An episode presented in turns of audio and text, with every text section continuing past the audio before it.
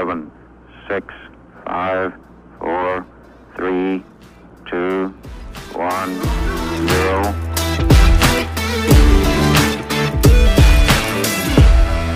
What's up, everybody? Welcome back to another Tiger interview series. Today we have Jared Waldoff, who is a Tigers coach for us. And in his previous life, he was in compliance. And before you turn off the video or audio and be like, this is going to suck. Now we're going over Joe Rogan. Yes. Um, the reason I want to bring Jared on is because one, I think from a recruiting standpoint, it's always good for players to understand what's happening in the compliance side of things. Also, I want to go into the. Um, I'm I'm very curious on different things that happen throughout the NCAA. And I feel like ESPN doesn't doesn't do a very good job when it goes into that, and I think there's a reason for that. But I would like to go down how you would approach it and what how how things actually operate inside of a compliance office inside of a major university. Because um, one it's obscure. Not many people know what happens in there. I know when i was playing it was literally um, oh that's the compliance guy and then that was it it was like this mysterious dude that or gal that you didn't want to talk to and you try to avoid like the black plague Right. but before we jump into this conversation, I want you to do a quick elevator pitch. Give us your background, 30 seconds, 45 seconds. Um, give us like a macro view of who you are. Um, well, my name's Jared Waldoff, as you said. Um, I went to uh, Kaskaskia College, junior college in Illinois, out of high school, and then transferred to Southeast Missouri State University to play. Um, finished up my degree there in business administration, and then actually worked my way and just kind of found myself in compliance. It wasn't something that I set out to do. I just found myself in that position um, as assistant director of compliance at Southeast. Um, was there for two and a half years, and then decided to make a career change. Um, so now I'm in law school at St. Louis University. Is it kind of like a club where like the black robe comes over and be like, we want you? And then you end up joining compliance? Uh, kind of. They're always looking for help. That's for sure. um, it's it's not something where they just have people lining up at the door to assist Yeah. or jump in, you know. But uh, I was needing an internship actually, and I knew I wanted to do something inside of college athletics, and so that was the fastest way to get in there. And so I took it, and then after a two month internship, they're like, "Hey, we want you full time." So And that kind of goes with law school, technically, because you're dealing with Absolutely, yeah. legislation Oh, and everything like that. Like Yeah. it's, I I feel like that's a pretty comparable thing. Like it was like, oh, that's a no brainer. I'm going to go to law school. Yeah, and it was actually the funnel that led me there. I had never really considered it that much um, to go to law school prior, but and we can get into this, but you spend a lot of time with people who have law degrees in compliance. Um, you work with a lot of um, people who have their law degree at the NCA. We worked a lot with legal counsel for universities, so that kind of gave me the um, insight to like what law school was like. And I was looking around, I was like, oh, I, that sounds interesting. I could do that, and then just kind of made the jump. So when like explain compliance, just so that everyone's on the same page, because we've said this word a bunch of times, and obviously someone can do basic grammar and say, oh, that that makes that's that's what compliance is, but kind of give us a brief overview of like what compliance is from an NCAA standpoint.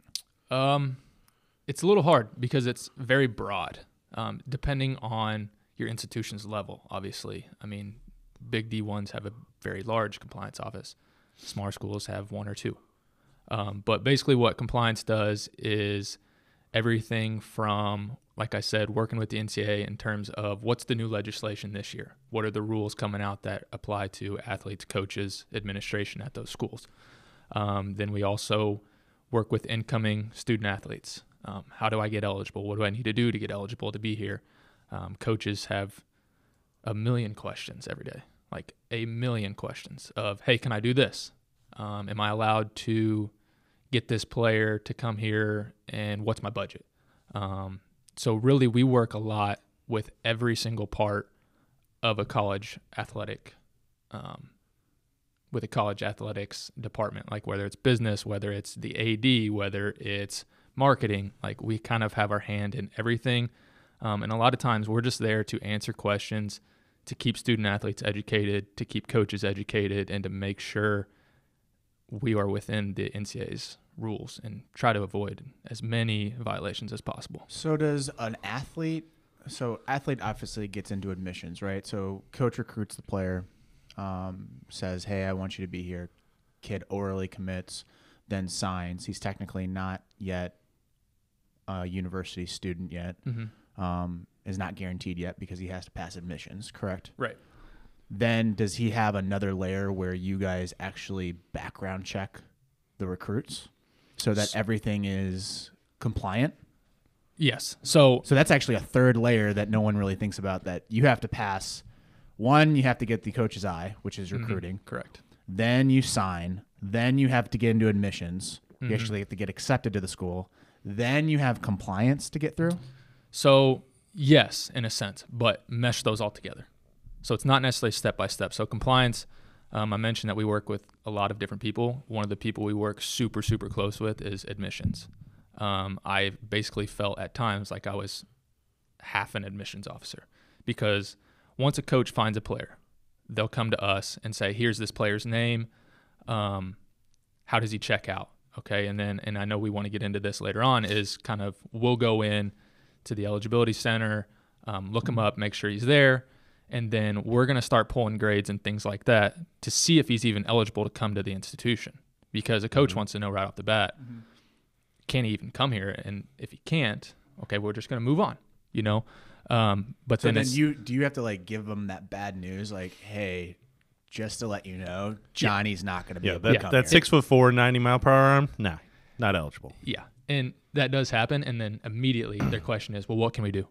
You know, and then again, that's where we come in. It's like, okay, here's where he's at. Here's what he needs to do to become eligible. And then we're going to work directly either with that student athlete or with whatever school he's at, whether it be high school or junior college. We're so work where do where do compliance offices get in trouble? Because you hear these stories of like Louisville, Tennessee, USC, the Maurice Clarett Mm, throwing that out of the history bag. yeah.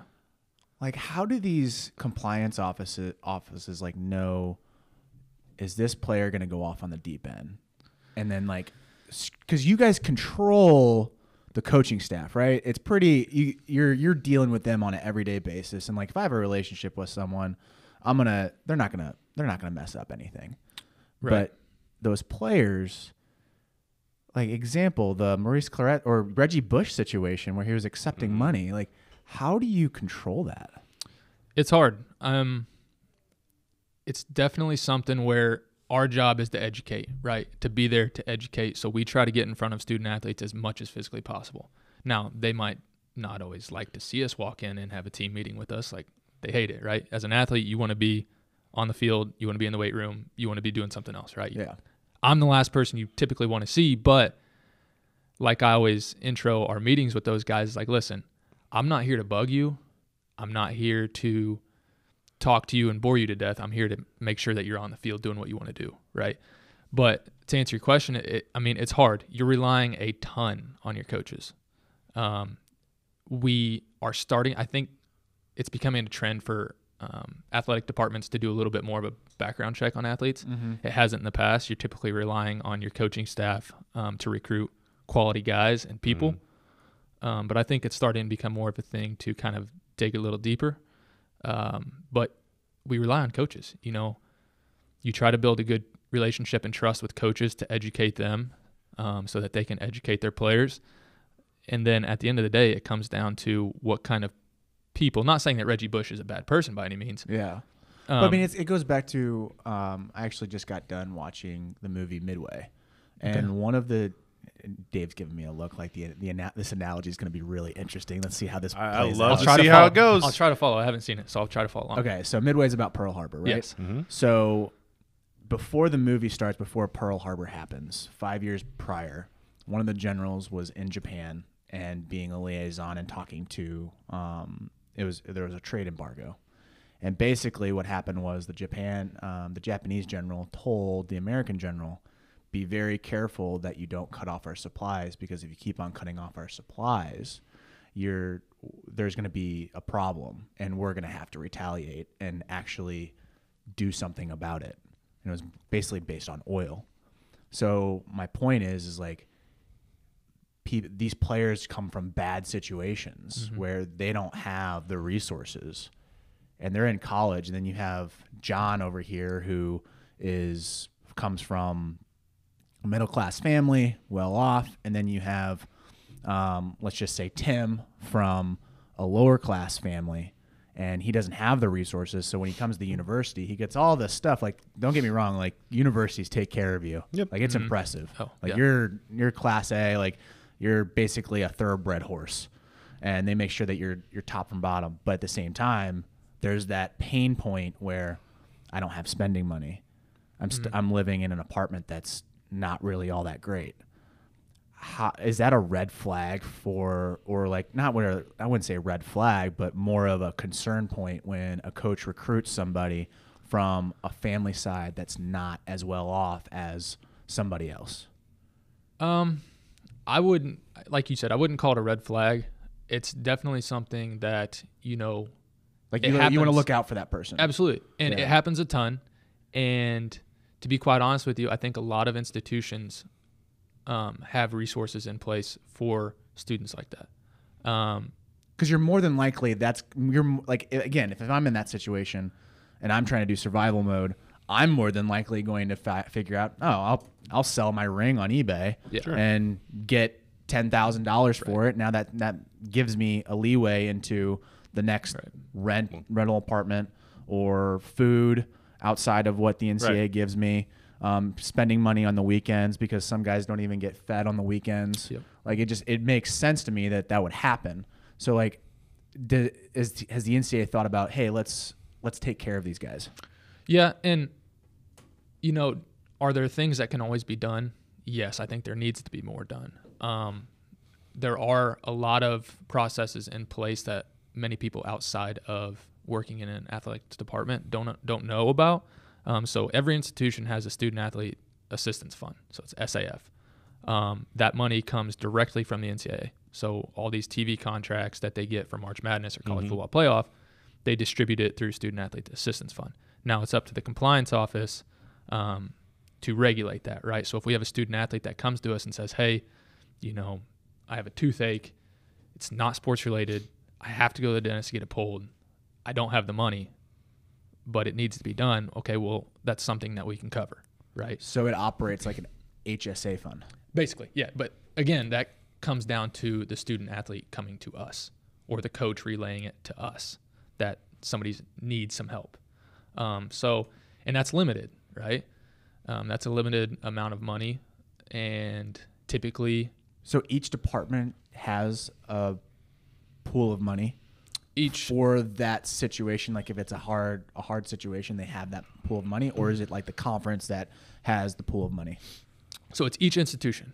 Okay. Each institution will have um, a student assistance fund. Now, how much can vary. Um, there is a, a like a minimum amount that each one has to get. I don't remember what that is, um, but each school, and again, I'm talking in Division One level. I don't know. I didn't spend time in a Division Two or Division Three or NAI school, so I'm not sure how that works there. Um, so if I'm speaking, it'll probably be Division One level. But yeah, every institution has a student athlete assistance fund, and the NCAA does have um, some other um, routes that they could go, but they are a little trickier. There's just a lot of red tape to work around. Do you do you remember like what the requirements are for you guys to actually give assistance on that? It has to be. A lot of times it was medical, or there were multiple times where they needed a flight back home. Mom's sick. There's a funeral, or something like that. If it's a family matter, or if it's going to benefit the student athlete's well-being, we can pretty much write it off. Or if it's a health matter, right? Now they're not just going to let us just dish it out for no Right. reason, right? We have to have a reason. Um, it has to be documented, and it typically needs to be urgent and benefit the student athletes either health or well-being. That's a big phrase with the NCAA. If it benefits their health or well-being, you're good. Did that happen a lot? Did that did did a lot of student athletes come to you, or a lot of coaches or departments come to you for that? Just out of curiosity. Yes, we could have used more student Okay. athlete Wow. assistance fund money. Um, really? So I- you you you tap it out yeah, almost. and I'm talking like we're in the 35, 50, 55,000 dollar range Wow. As like a total amount that we were using, and, and that's every well, year. And technically, that's not that's not that much for No, how many athletes you have. Right, it's really not. I mean, how, what's a typical amount of athletes in a department? Um, I think we had right around 400 to 450. Oh yeah, I mean, if you split that money up, there's not much there. No, no. And again, that that's not gonna cover like the foods on the weekend. You know, if somebody comes to us and it's like, "Hey, I need McDonald's because I don't have any food this weekend," we can't really use that. We can do a lot of other things to try to help them, but student athlete assistance fund's probably not going to cover that. Yeah, because I mean, some scholarships don't even cover the cover the food. Right. Mm. No, especially in baseball. Yeah. And a lot of other. Well, you'll get it on the weekends, right? On sti- you'll have stipend if Right. the university's not having meals or anything. correct. Yeah. Interesting. Now break down break down the athletic department because I feel like it'd be really good for someone to really understand the different different side like different areas of the department. Because when a student athlete goes in, I didn't know this. Like, who, what tools are there for them, or what key players that they can use and access? Because like when I walked into the athletic department, I just thought, oh, this is just like high school. I just have my co- my head coach and my assistant coach, and that's the only people that I can really access to. Then I started realizing like, holy cow, I have this person, I have that person. Like, break down a typical like D one school um, resources inside the athletic department. Sure. Um, well, I'll start off with the two big ones because I was like you. I had no idea. I was just showing up to play, right? Play and here, here's class. You know, like go to class. Um, Like it's amazing like how much stuff there is that you can access. And I don't think a lot of athletes realize that when they step on campus as a freshman or even a junior if Right. they're coming from junior college. yeah, the two big ones, obviously, um, academic support center, right? Division one schools and pretty much every school, even in junior college, I had two people that were there dedicated to student athlete success, right? That's the main one. Um, find out where that building is located, find out who those people are, and become best friends with them. Oh, it's like free. You get Oh, free tutoring. free tutoring. Which is crazy. Yeah. Like um, here's here's an example. So um, my mom passed away my senior year of college in in the spring. So like I Mm-hmm. literally I missed month two months of school. I just shut down. I was like, I'm not dealing with school. I'm not dealing with homework. I was like, I'll take the Fs. And my coach, the coaching staff was like freaking out because I was going to be the starting center fielder. And so what happened was the athletic department realized what was happening, and they ended up like get hiring one of one of the um, former students that was in the economics program because I was I was on the economics side. Not many athletes did that, so they had to go outside, pay somebody to help me get my grades back to where they were and he was literally my tutor from the starting point of like when I shut down to he's like he kept on communicating with me every week and then to the end of my like the spring of senior year because I had to make up all those class time from the fall. Yeah. That's amazing. Yep. Yeah. And there are multiple of those. Like at SEMO, for instance, we had, I think, eight student tutors who we, like you said, we were paying them to be in the athletic success center, is what we called ours. Um, you literally walk in, it's quiet. You have like three full time staff at least. Um, you might be assigned one for your team as a whole, and she's like, sh- he or she is your go to person. Like, hey, I'm struggling in this class.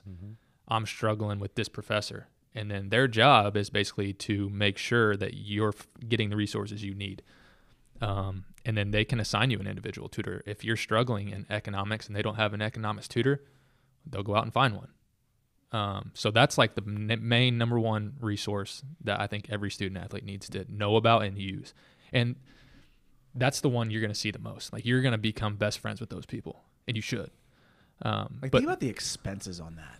yeah, I don't think people realize the how much that costs to get that done and literally dedicate towards an athlete. Yeah. And going back a little bit to what you said about, you know, coming from a, if student athletes coming from a bad background or maybe just not your normal upbringing, right? Those are the student athletes that really need to take advantage of that because, you know, maybe they didn't have a great parent figure in their life or maybe they just didn't have one because they passed away or something. Those people, you are going to see those um, officers and resource outlets, you're going to see them every single day. Mhm. Like when you go on a road trip, they'll be there. They'll be making sure that you have time set aside to study and things like that. So definitely take advantage of those. Okay, so we've got the academic, side. Yep. The What's- other one would be compliance. Honestly, I mean, like I said, it's so you not- think that's a that's a super valuable for Yes. the athlete to Oh, yeah. develop a relationship with the compliance one hundred officer. percent, one hundred percent because Which I I wouldn't I didn't know that. Like Yeah. I didn't even I, didn't I- even know who my compliance officer was. like I knew who the guy was and I talked to him every once in a while, but I like I didn't really see him as like valuable. I was like I thought it was more for the coaches. I knew my Mm-hmm. SID, no sports information. yeah, yeah, that's I forget they've changed, Well, whatever. they've changed names I knew times. I knew Yeah. that, but I didn't know my compliance guy. I just remember I couldn't take photocopies. Like that was like a no no in our office. Like literally we could not take a photocopy Yeah. in the academic center, but I can go to the library and take Why? I don't I don't know. and that's one of my questions for Jared. I want to know why that was. He might not even have an answer. He's like, that's a weird rule. But I it literally had posted up like in our academic athletic center that if you take a photocopy without help, like I needed someone to help me take a photocopy, they would take my scholarship away. Yeah. Um, I can hit on it real quick. and I'm not I'm not trying to uh I don't want to date you by any means. You're not an old guy. But Oh, like shit. the NCAA got rid of a lot of those rules in like 2012 ish. yeah, well, that's when I was a senior in college. Yeah. Like 2012 was the year there was a lot of changes. So like for instance, you could be a student athlete walking down the street. This is how it used to be. You could be walking across campus and it's like pouring down rain or it's like it is now outside and it's 8 degrees, Yeah. right? Mm-hmm. You could be walking across campus and you couldn't accept a ride from just Joe Schmo off the street. Yeah. Shut up. No, that Yep. makes that makes sense. That was a rule. Yep. Like literally, I could be. it's an assistance. Yeah. Now, it's not so anymore. What about Uber? It could, it could be a benefit. As long as you're Yeah. paying, then you're fine. so just as long as cash is in hand. As Well, long how as do you prove as that? long as you're not getting a free ride. Yeah, see, that's that's why they got rid of I'm it, right? I'm surprised there's not like warfare between like colleges. Like, hey, we're gonna go to the uni- we're playing University of Tennessee tomorrow. Let's try to get let's try to. Why do you keep bringing up Tennessee, Spiker? I, I don't. It was the first thing. you, okay, you mentioned it before the podcast. I mean, I, McDonald's, Tennessee. I don't know. Yeah. Something happened. But but anyways, like I'm surprised there's not warfare. Like we're playing Tennessee. We got to get this win. Let's go see if we can get a ride for Yeah. their top quarterback. yeah.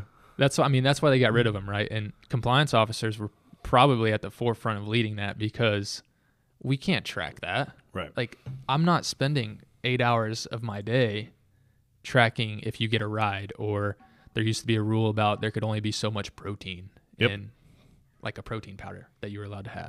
And it's like I can't track that. No, no way. Yeah. I remember. Stop. I remember when we got to talk about energy drinks. Like Yeah. you couldn't have energy drinks, Oh, I a didn't- monster, Oh, or anything. There's still a limit on those. yeah, I know. Yeah. Yeah. so we were playing Salou, and we're we're driving driving up, and this Red Bull. You know how they had the girls had the Red Bull car. Yeah. Uh huh. So the Red Bull car saw that it had Missouri State on it, Missouri State Bears, and we're we're driving into um, the stadium. The Red Bull girls followed the bus into the back, like past security, and they like whipped it around and sp- put their actual car in front of our bus. And one of our, our trainers goes, Oh, hell no. Comes from the back of the bus and runs down the bus and just like chews these girls out and like, don't, you can't do this. And they literally kept on like, like uh, we were coming off the bus. Yeah. Yeah. And the girls were still trying to pass it out. And our trainer was trying to grab the energy drinks from our hands Yeah. to make sure that we weren't consuming the energy Yeah. drink. Well, he was probably at that time. He's probably looking out and just like he's probably had a run in with the NCAA or his compliance office. Be like, Oh, man. there's a lot of education going on before that happened Yep. for sure. But yeah, I mean, they got rid of a lot of those rules, like I said, just because it's impossible to track that. Or did they mean anything? No. Like if you need a ride, get a ride. You know what I mean? Like What was the photocopy thing? Like, what's same the- thing. It was just uh, it was perceived as an extra benefit, probably because regular students at your school Because we had to pay for photocopies. Correct. And so if you were getting a free one, that was a benefit. But again, they changed a lot of that. One, because it's hard to track, it's hard to monitor, and then two, making a photo. If you're making a photocopy as a student athlete, it's probably because you have to for a class, Right. Right. And so That's what I was thinking when I was like, I was like, this is so Yeah. weird. Just Right. because you're an athlete, you have access to that building. Normal students don't. You Right. get it for free. They wouldn't. right. But now it's like they, as long as you're doing things as a student athlete health, wellness, or an academic purpose, it's most likely going to be okay. And that's why they got rid of like the photocopy thing. I didn't know it was a rule, but like I said, it's something that I can't monitor. Um, it's something that even if they made me monitor, I'm probably not going to because I just can't. So it was just a Like, ridiculous just- like, rule. What what son of a gun like made a photocopy and then loses his scholarship from that? Like I could only imagine. Like I wonder if there's ever been a person that's ever had that where They they were probably a little excessive on the warning. I don't think you would have lost your scholarship. It would have been a hey, little slap on the wrist. They probably would have That's probably not a level one violation. no, no, no. You're probably not ending up on the That's cover. that's of- not making ESPN. I could just I could just see that ESPN Spiker Helms takes photocopy, loses You're like his hand, scholarship. hand- holding paper like this. You could have uh, could have that might have been worked out for you. You could have got a sponsorship through like Xerox or something. Yeah. oh, there you go. But no, like I said, that's something that they got rid of. Okay, so we got the we got Okay, so yeah. academic academic, we got compliance. Compliance, yep. What, what do we got else? Um, those are the two big ones, and everyone's important. Like don't don't get me wrong, but as a student athlete, those are the two to take advantage of. I think the most. Um, but then you have your business um, department, so they're going to handle your budgets. They're working closely with the AD, um, and they're making sure that you're, as an athletic department, you're under budget. You're bringing in money. You're bringing in revenue. They manage along with the compliance department. So their um, operations basically. basically yeah and they're managing scholarship budgets with the compliance department as well um, and then you have marketing obviously so everything you see social media um, and that's a little bit of what you were talking about sports information Mhm, and marketing those are two separate departments um, but they work really really closely together Mhm. um, And how big are these departments for? it varies so like it just depends on like Getting a little bigger now. yeah, Yeah. I get I guess it depends on I guess the CEO of the university, which would be the president. Yeah. He's making those decisions on okay, we're going to increase our marketing side for athletic department. it'd be the ad Oh, it'd be the AD. yeah ad pretty much has free reign so basically because he knows he has a budget inside of the Correct. university. the way an athletic department works, at least in my experience, is it's very it's almost like its own company separate from the university. Um, the AD and the president are obviously working very very close together. They have meetings basically every week together, but the athletic director has a ton of just free reign to kind of make decisions um, on the fly. So is their main goal to increase revenue for the athletic department, or is their main goal to graduate athletes? Is it a combination of both? Like, how do they view? I guess it just depends on each athletic director. Right. I mean, it'll, it'll come down to philosophy of the athletic director. Um, and, you know, everybody's going to put out a statement where they want to graduate every student athlete. And I think they do. I mean, Yeah. as an athletic department, you build a relationship with every student athlete that walks on your campus, or you should, Yeah. you know, and you want those people to succeed. Sure. You know, so I think it's a combination, right? You have to find a balance of we need to bring in the right players to succeed. So one, we can grow a fan base and have revenue coming in, right? Because we can't survive, we can't provide a service without revenue coming in. Yeah. Um, so yeah, that's a huge thing is finding a way to make more revenue, how to sell more tickets, how to sell more merchandise. That's always at the front. Um, but at the same time, you know, if your student athletes aren't graduating or they're not having success, well, then you're not going to get athletes to come there, you know? So it's a balance of, And I'm sure you get money from the state too. Yeah, your if you're a state school, Yeah, right. like a graduation. I mean, that's that's added money to the university. right. And so that's a good point is the NCAA has a ton of incentives to graduate Mm-hmm. athletes to make sure they're meeting what's called progress towards degree and your graduation rates. Um, and again, that's a compliance area is tracking your federal your graduation rate at your institution as compared to the federal graduation rate graduation rate and as compared to other institutions with their student athlete graduation rate because the higher you have those numbers the more money you're getting in So I know hike high school athletic departments like they have. If you donate money to the school or an athletic department, you can't just donate to baseball or you can't just donate to football. It's just a, it's literally a pot of money, Right. and then they end up dividing up the money, Mhm. right? So from like an athletic department standpoint, is that I don't know if you can if you can't talk about it, just say I can't talk about Mhm. this. when you guys get revenue from like ticket sales or from sponsorships or anything like that, does that money then divided amongst all the sports, or is it okay? Football has football. Football can donate to baseball and stuff like that, or is everything goes into one pool and then you guys decide mm, we're gonna spend more money on baseball because baseball field is still literally playing in the city park. Right. Um, a little bit of a split. So, ticket sales and things of that nature, revenue generating sports, so football and basketball typically are your two revenue generating sports at most colleges, right? Most other sports operate at a loss, honestly.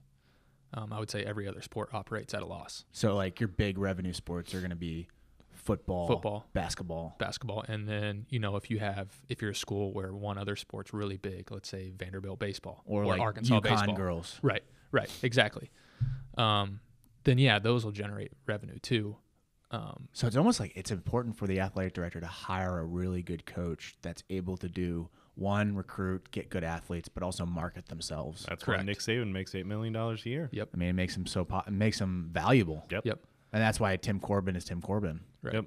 yeah. So like i said most operate at a loss so they're not going to be able to generate their own revenue. So yes there is a lot of revenue sharing between football basketball and every other sport. Like they have to divide that money up. Now they can take donations for football specific. Like if we have an outside donor who wants to give $3 million to football only well that money's football only. Does it have to be? Does it have to be to a specific thing? Like, okay, I'm going to donate to the east side of the end zone, or uh, can I just give it to football and let Nick Saban decide how to Yeah. spend the money? yeah yeah you can I guess it goes from like the boosters, right? Correct. Yeah. Yeah. They would- at that point, you're considered a booster whether you've officially signed up or not. Right. Um, but yeah, they can pretty much just give it, and then we get to use it however we want to for that sport. They can give it to the athletic or, or athletic department as a whole, and again, we're probably going to split that up, and we'll probably emphasize giving that to those sports that operate at a loss, um, just because it's free money. Did that have anything to do with like Title IX? It does. It does. Okay. Yeah. Yeah. Oh yeah. And that's a whole nother topic Yeah. is Title IX um, and how to stay in compliance with that. But yeah, you have to distribute money fairly equally. Yeah. Um, obviously, football is going to cost a lot more, so you can spend a lot more, a lot more money there, Mhm. as compared to let's say tennis, okay, which doesn't really require that much money to operate. Mhm. Um, so it's a balance, but yeah, it's a split.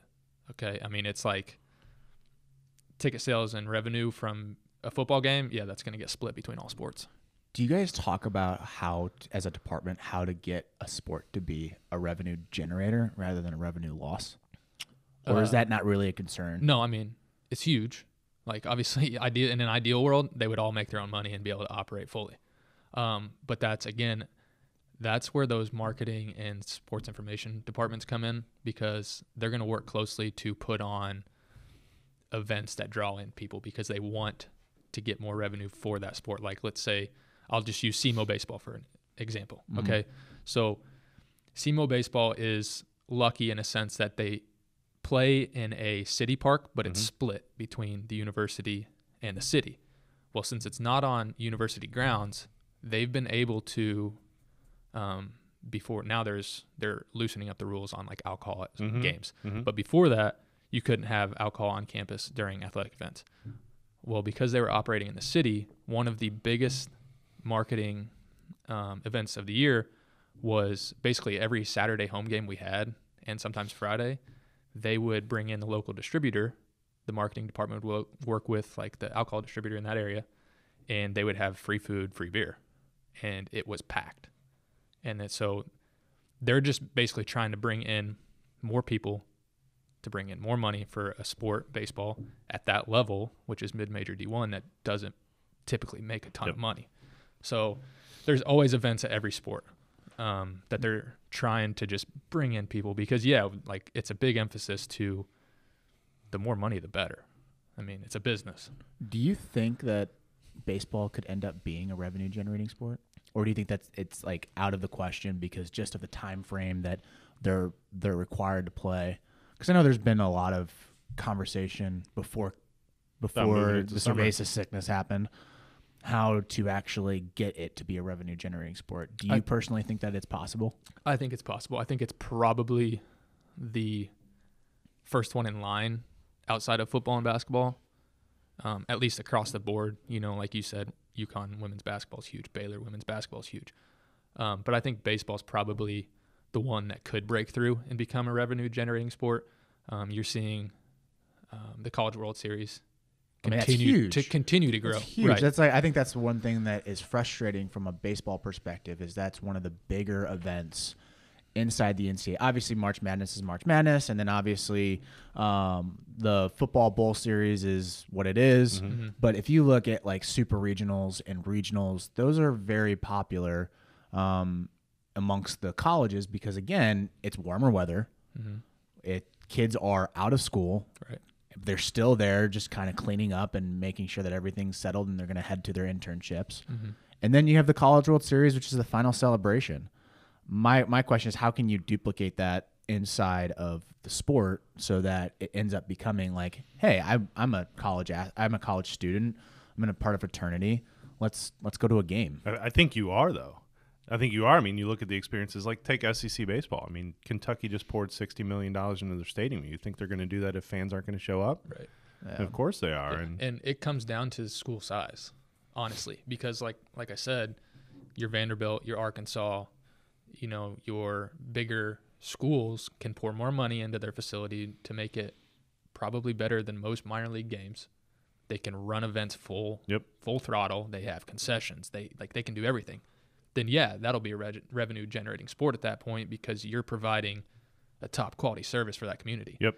where the struggles come in are mid-major and down where they can't they don't they just don't have the personnel or the funds to put on something like that to actually pull off a good event correct and because so- like like if you go to a Mizzou football or Mizzou baseball game, um, or even like when I was playing, we played Southern Miss.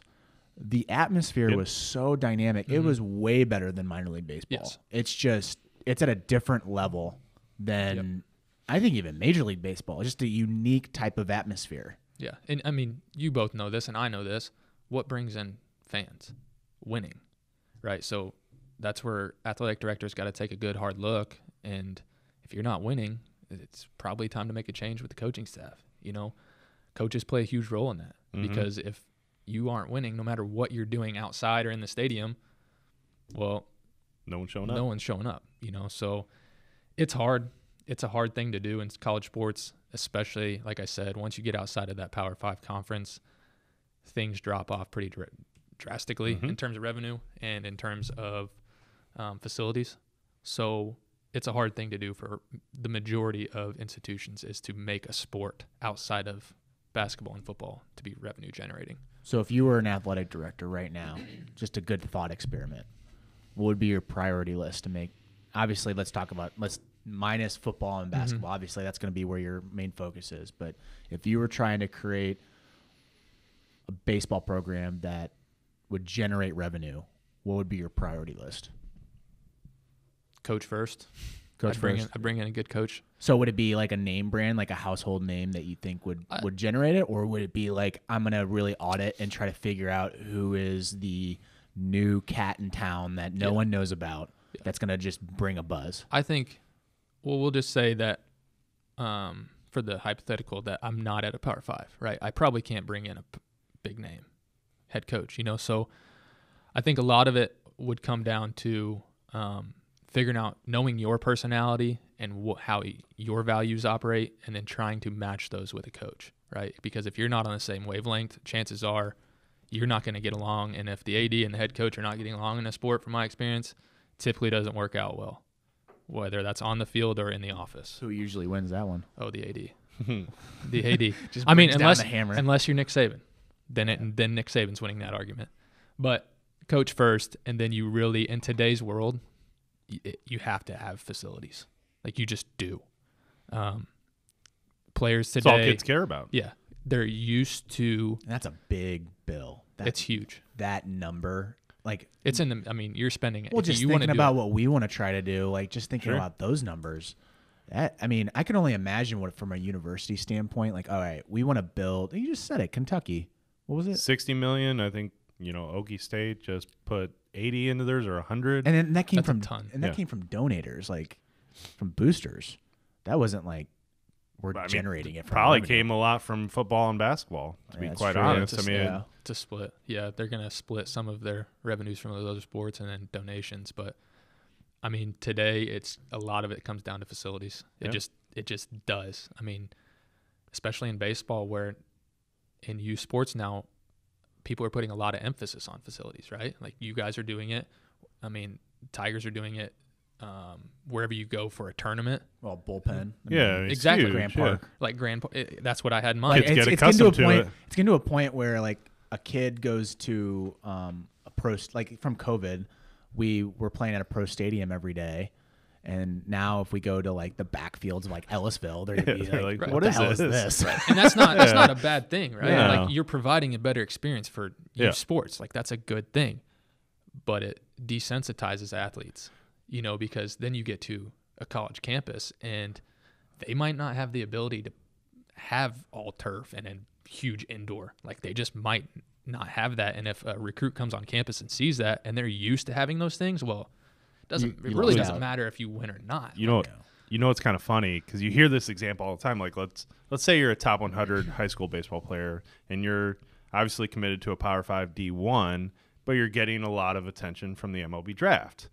Well, a lot of guys, if you're not hitting a certain number, that decision is go to college because you get treated way better at college mm-hmm. than Oh as a gosh. single A baseball When when player. I went into when I went in, when I went into independent baseball, I was at I was in the American Association, which is a good league. Like you have some MLB guys, AAA guys. Like I was a rookie, and I I was just amazed by how many how much talent there was. Like there were some World Series winners in there, mm-hmm. and everything. I was at the later end of their career, but the how they treated you was still very good, but it wasn't to the level of Missouri State no, it it just baffled me like they it wasn't even close like our clubhouse was bigger our weight room was bigger our staff was bigger. your meals were better, Yeah. your gear was better, everything was better. you're staying in hiltons you're not staying at um, a holiday inn uh, even though we want Holiday Inn to sponsor Yeah, us, we're still we're still trying to get, it, we're man. trying to get that sponsorship. I just killed that sponsor. They're gonna be like, we're not sponsoring you now.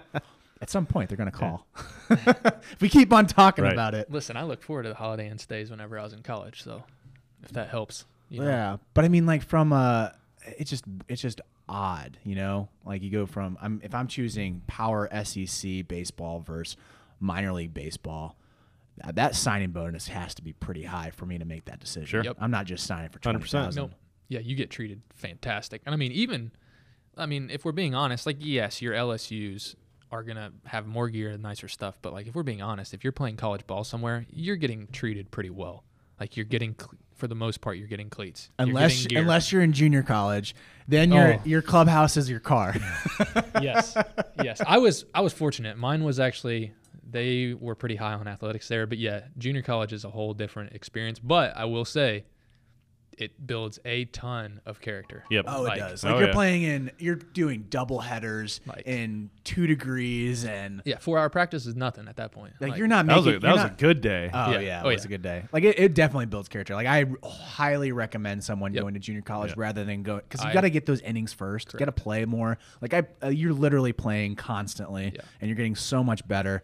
It's better than that than sitting on the bench on a Right. Power Five or a mid major or even a D two to that matter. I think junior college is always a better route. I just always, I always think it's funny though. Like someone would call me and like, "Oh, Spiker, where are you heading?" I'm like, "Oh, I'm heading to the clubhouse," and they're like, "We have a clubhouse." I'm like, no, it's my car, bro. yeah. No, and like not to get too off topic, but like we were talking about that the other day. Is like, you know, junior college guys when they, if you do go on after that, they're just different. Like coaches know that. That's why they're so highly recruited. Yep. And as a player, if I had a junior college guy coming in, or if I had a freshman coming in, guess who I could rely on more? Like, You know- I know what I'm getting with the Yeah. JUCO guy. Like they're gritty.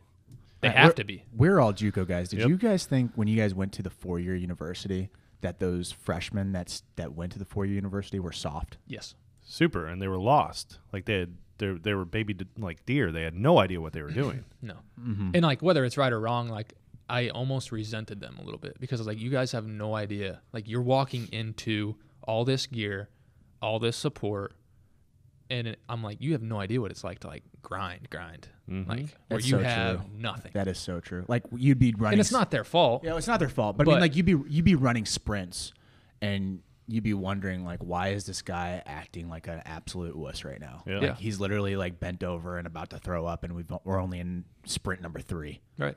And like to tie compliance into it, it's like when you go to a four year, it's like there's time limits on things, Mm-hmm. right? You can only practice for so many hours a week. I know. I, that was like the biggest adjustment. No, but, like- I, I, but, I like- walk on campus and then I'm like, okay, what what time's practice? I'm like, oh, I think we start at like four.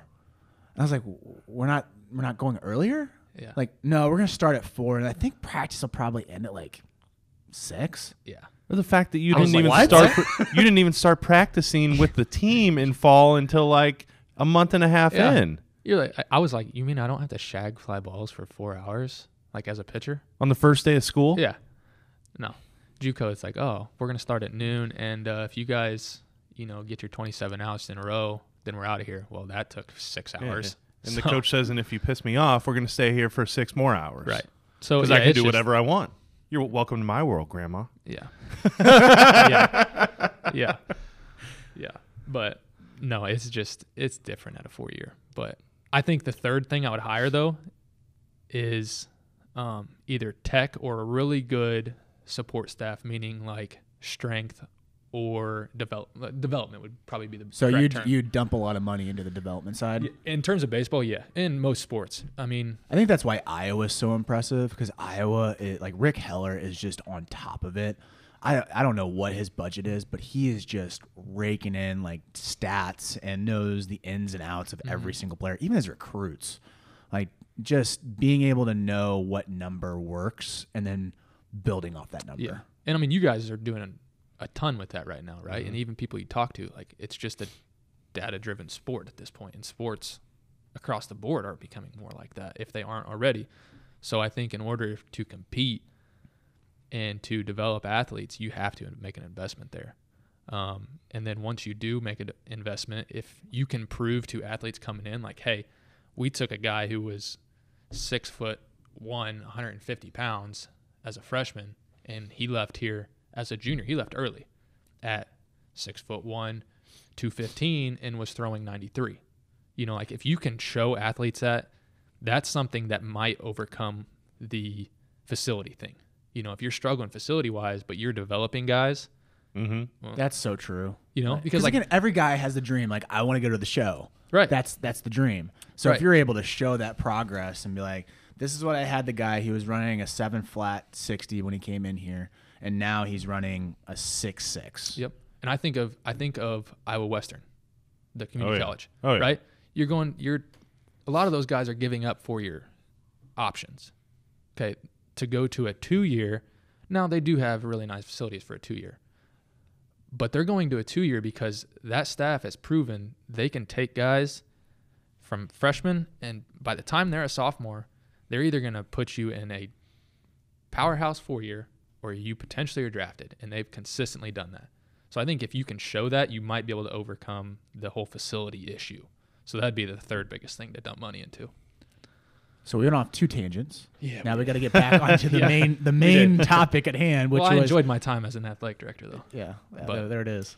yeah now we're gonna we're gonna re- do a quick retirement here. that's all right Ta- we talked about the, diff- the the three parts of the department. We've got the academic, we've got the um, compliance, Mhm. and then sports information, marketing, yep and then business. Sorry, we have four. What is there another area that we're missing, or are we done with the department? um you'll typically have a it works with business but you'll have a ticketing sales department um, just their jobs to put butts in the seats Yep. um, but that's another area. But again, they work closely. A lot of those all work super closely, like the sports information, the marketing, the business, and ticket sales. That's might as well just be one giant area. But yeah, those are the typical um, options. And then you have a SWA, Senior Woman Administrator. Um, that's a that's a Title IX thing as well. Mm. You have to have one of those, um, and they do. A f- in my experience, they do a fantastic job. They're basically a second athletic director. So when he's out doing what he needs to do, you know, kissing babies and shaking hands, you know, she's there to um, make sure everything's running smoothly. Gotcha. Now, Title IX. What, what's the requirements on Title IX? I don't think a lot of people know that. There's a ton. I mean, like it, it, when you hear Title IX, a lot of people are like, ah, Title IX, or it's like, oh, Title IX. Yeah. And no one really knows what it is. I feel like for Mm-hmm. the mass public. I mean, I just assume like, oh, it's to get more women's sports. That's my assumption. Make it more fair. yeah, Yeah. make it more fair. Equality would be the Yeah, biggest thing. yeah. It's E- equality. equality. If you could sum it up in one word, it's just equality. and that doesn't mean campus. just male and female. That means just equality in general. correct. And that's not just athletics. I mean, that's institution wide. Oh, really? Yeah. So, So, there's Title IX doesn't just go to sports. no.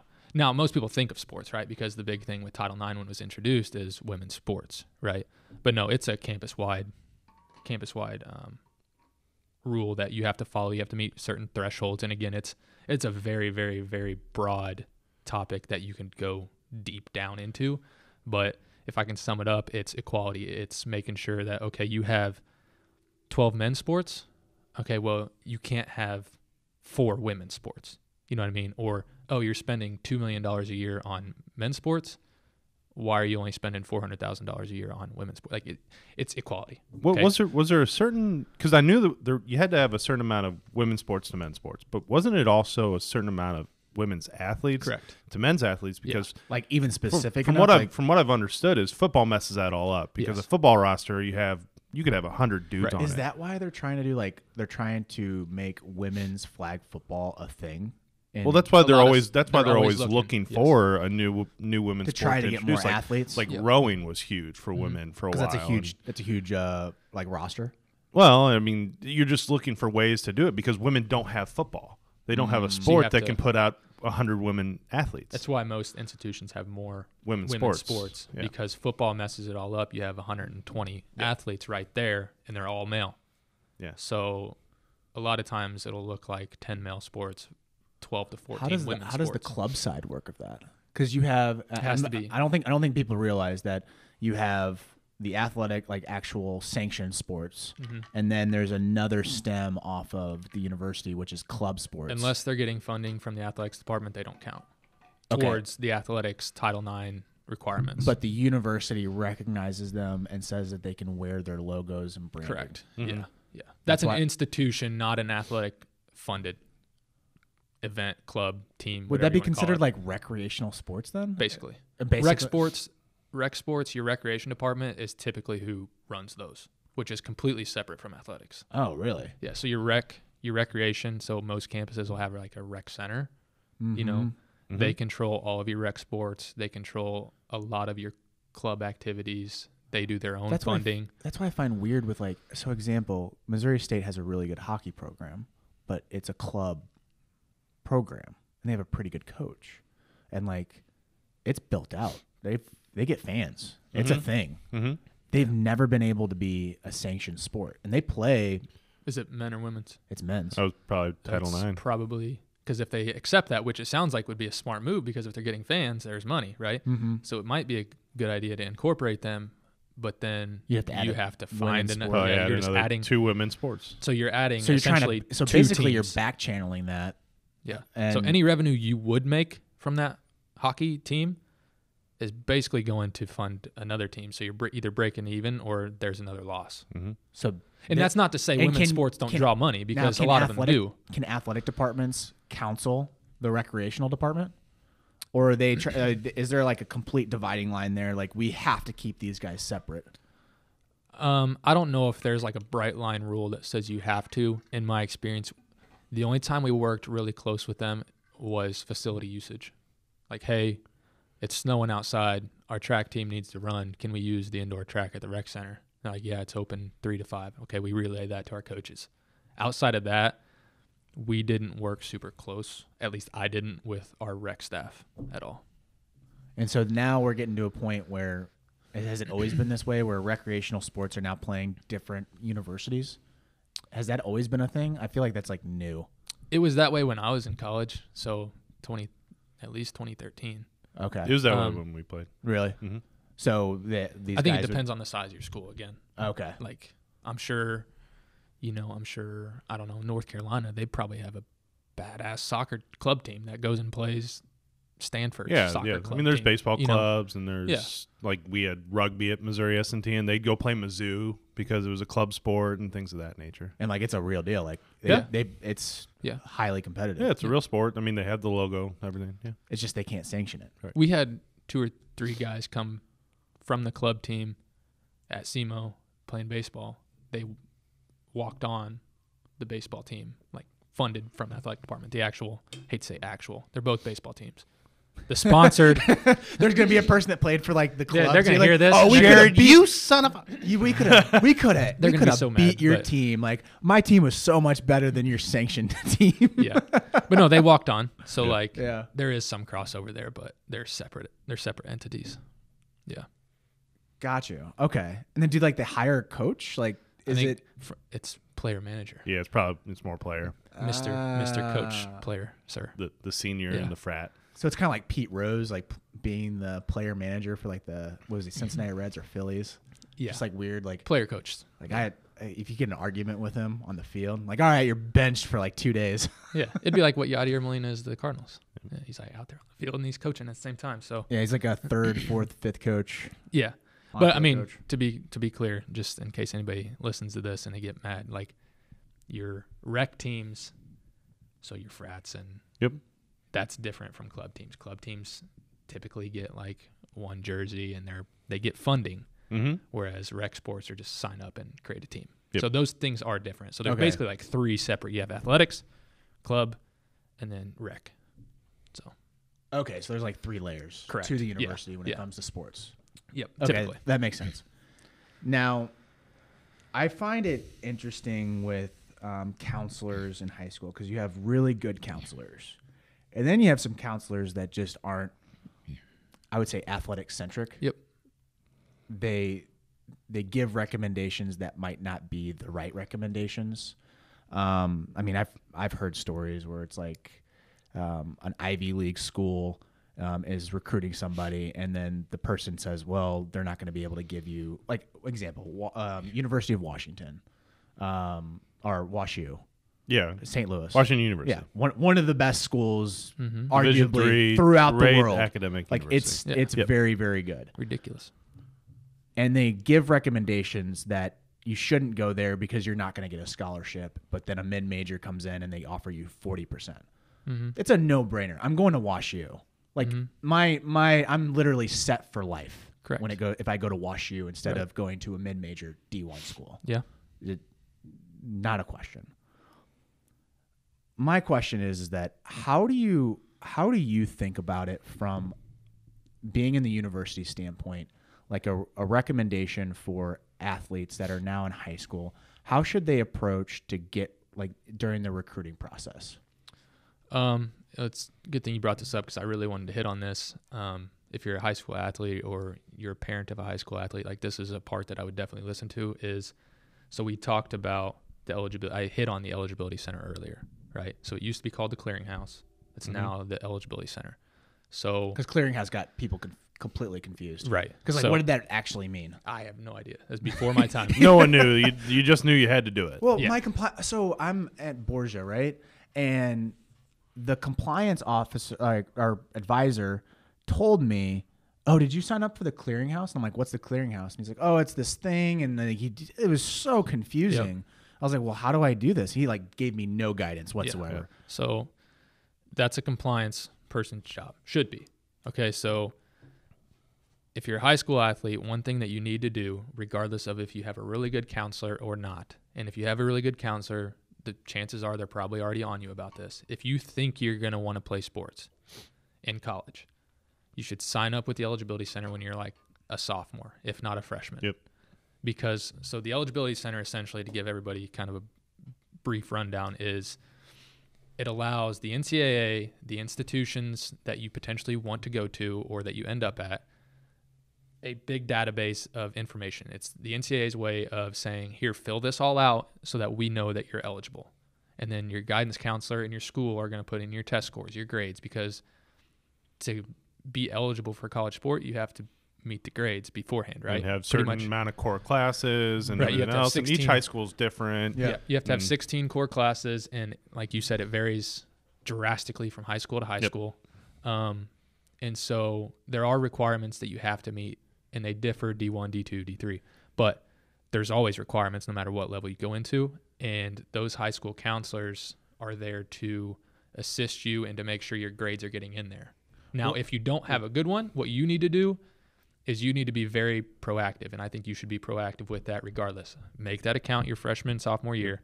And then once you start getting to your junior year, you need to be checking that almost, I would say, minimum once a month. Just hop on there because it's going to blast you notices on your profile. Like, hey, you need to do this. Hey, requesting your amateurism is open now. You should fill that out. Okay, so then if you get on there, you see those, okay, I fill it out. Because the worst thing that can happen, and it'll drive your compliance office nuts, is it's the summer before you're getting on campus and you don't have a single thing done. Because they, have then to, I- they then- have to get that checkbox done. Correct. I have to get it done. So either I have to reach out to your counselor in high school or you have to do it. You know, so it's just get in there, get that stuff done, um, stay up to date with it. And then one other thing is let your counselors know ahead of time that you're thinking about college sports because then they can figure out what your school's core classes are to make sure that you are meeting those because there's nothing worse and we've had it happen multiple times is and it typically happens in smaller schools. I went to a small high school. I didn't know any of this stuff. In a lot of cases it's smaller schools and what happens is it's their senior year. They have decent grades Mm-hmm. but they are at 11 of 16 core classes Because certain classes just don't count. yeah, they just don't count towards. They don't count yeah, they- towards it. Yeah, and the NCAA approves all of those. So the high school sends off their curriculum, and then the NCAA approves which ones meet it and which ones don't. Um, and so the last thing you want to do is get to your senior year and I'm short five core classes. Like that's devastating. Now I'm taking Now you summer can, classes and right, I'm doing you can get there, but you're going to be taking three summer classes, Yep. and it's going to be a pain. Yep. And it, you're probably paying for that out of pocket. Yep. Potentially. So make sure that your counselors know one, what the eligibility center is, two, that you want to play college sports, and then three, follow up with them to make sure that you are in classes that are going to meet those requirements. And then, like I said, continuously check that. And as you start to get recruited, check it even more, twice a month. That that's why it's super important, like you said, freshman sophomore year. Yeah, just register, and you're not going to do almost anything your freshman sophomore year with it at all. No. Um, but once you start getting late into sophomore year, junior year, you need to be on there at least once a month, and then, like I said, just gently remind your counselor, like, hey, you know, I'm a junior. Schools are starting to reach out. Just want to make sure that everything's good. I'm in the right classes. Um, that you guys are uploading it. Could you maybe upload last semester's transcripts for me? Mm-hmm. Stuff like that. Obviously, it needs to be the ownership of the player to get that stuff done, but you only know what you know, right? Yeah. Do you think that a guidance counselor should meet with all of the athletes in a high school to explain this? I would recommend it. And I wish, and Like- they're starting to do a better job, but I wish the NCAA would do a better job of that, Yeah. the outreach to high schools. Because like again, I've had really good counselors Mm-hmm. and I've also had really bad counselors. And I remember one gal from Borgia that was just phenomenal. She was just an awesome, awesome person. Then I had another one that literally didn't tell me anything and got transferred to him. Yeah. and I had no idea. I was literally like lost, and I had to do everything my senior year, and it was miserable. Right. So you recommend that from a counselor standpoint, they need to take a proactive approach. And And obviously, it's hard because only seven percent of athletes are going to play college sports. Mm-hmm. But I think it would be better to just literally blanket the whole group because then you're naturally going to have fallout. But then you're going to grab those people that are all on the same page. yeah, what I would recommend, and we did this with college athletes, you corral team by team. In high school's case, it's probably, depending on how big your high school is, set a time, whether it's Tuesday afternoon at four o'clock, we're all meeting in a computer lab or a place that has a ton of computers, right? Set them down their sophomore year and just say, hey, you guys are athletes. If you know you're going to college or if you don't, let's just log on and create an account. Now, the account you're going to need to be certified costs money. Um, I think it's like 60 bucks, Mhm. something like that, Yep. 60, 70 dollars. But there is just a basic registration account. So I think high school counselors should mandate that if you're playing sports, we're going to meet. You're at least going to sign up for that. registration account. It's completely free. Let's just knock it out at one time. Let's go over just the almost like- very bare essentials of what you need to do the next three years if you want to play college sports. So it's almost like you have to do like an initial meeting to explain to all the sports, Yeah. and then have a secondary meeting and say, all right, we're going to meet in the computer lab. Yeah. Bring your sixty bucks or credit card or whatever, and then let's get this knocked out. Correct. Jared, is, is there a difference? So, uh, say I'm student A who I'm going to go try to play baseball at Mizzou, and I'm student B. I'm just going to go be a journalism major at Mizzou. I mean, there's Common Core classes for just general admissions. Is there a difference in terms of athletic admissions than general admissions, or to be eligible for scholarships, or how does that work? Yeah. Um, it'll vary. So the institution side is going to vary institution to Yep. institution, right? What you have to do. Now they're mostly the same. You got to have I don't know. I don't know what they are. Like you have to have three m- approved math courses, Yeah, three science. you know. Yeah, And athletic typically is very similar to those. Now there is some differences. You have to meet, like I said, 16 core classes. Um, you have to have like four English, three math, two science, two natural sciences, and then like four other ones, which might be a Spanish or something like that. Okay. Your main institution's admissions might not have all of those requirements, and they sure as heck aren't going to have a list Right. of specific exact classes that you're limited to. Um, they might, but it's not going to be as restrictive. sure. So yes, um, you know, it's much easier most of the times, unless you're going to a Wash U or something like that. Most of the time, it's easier to meet the school's admissions criteria than it is the NCAA's. Got it. So again, working with guidance counselors, and like you said, not every guidance counselor. It's not like they take a course on this and No. Like, hey, this is how it's a very NCAA hard works. job. Like It if you think about it, They have a ton to and- deal and with. I don't want to like bash on counselors. I've just been giving you guys examples of like what I've been through. Yeah. But it is a very difficult job because you have if you're at a small school like mine, there was 500 students. You have 500 souls that you're trying to figure out and try to get them past high school and try to get them to you're guiding them Yeah. on what what major do you want Right. and literally talking to a high school person on how to what what do you want to do What- for your yeah, degree What do you like, want out of life? yeah like that's a that's a, i mean i still don't know what i want to do with my life right Exactly. and, and i feel like education on from a compliance office Mm-hmm. and talking to the counselors from the NCA down because they only know what they know Right. and if you're able to deliver they're like hey this is our pain points Mm. if we if you guys can solve this it'll help it help the process a lot better Right. And I again, you know, that might start with high school principals. It might start with mm-hmm. the vice principals. Guidance counselors have a ton on their plate. Like you said, they're trying to graduate people. They might have students who have a lot deeper issues than potentially playing college sports, right? I'm sure it's one of the last things on their list. So that gets back to the proactive side. You know, if you're an athlete and you're thinking about it, you don't got to be rude with it, but just remind them, like, hey, could you please, you know, upload my transcripts or I just want to check in with you, make sure I'm all good. You know, so just be proactive. But yeah, schools should. Which again, it starts with this podcast. I mean, and, I bet you a bunch of people were listening to this and they're like, I had no idea we had to do that. That's crazy. Yeah. And it's super simple. It's just a matter of actually doing it. Like the eligibility center, I will say, you know, the NCAA doesn't always get things right, in my opinion, but they have a fantastic eligibility center. Like it's super user friendly. You log in, and if you have something to do, it's going to literally smack you in the face across the screen. So just make sure you're staying on top of that. So the original idea when asking you to come on to and podcasting this was I had a situation with one of our players that had a he had a really good question. Like it, mm-hmm. it was it was a phenomenal question, and I wanted to make sure that it- I was answering it correctly because like in my head I was like, oh, that's a that's an easy answer. Like, you just, uh, don't don't worry about it. It's fine. And I started thinking about it, I was like, man, what happens if I'm that guy that ends up giving him the wrong answer, and then like three years later the NCAA slaps him and he can't play sports anymore? Yeah. That I would feel miserable mm-hmm. the, this scenario came up, and I want you to run through the scenario. And I, you did a really good job on the phone with me, um, talking about one of your athletes that did like an was doing the Olympic trials. Mm-hmm.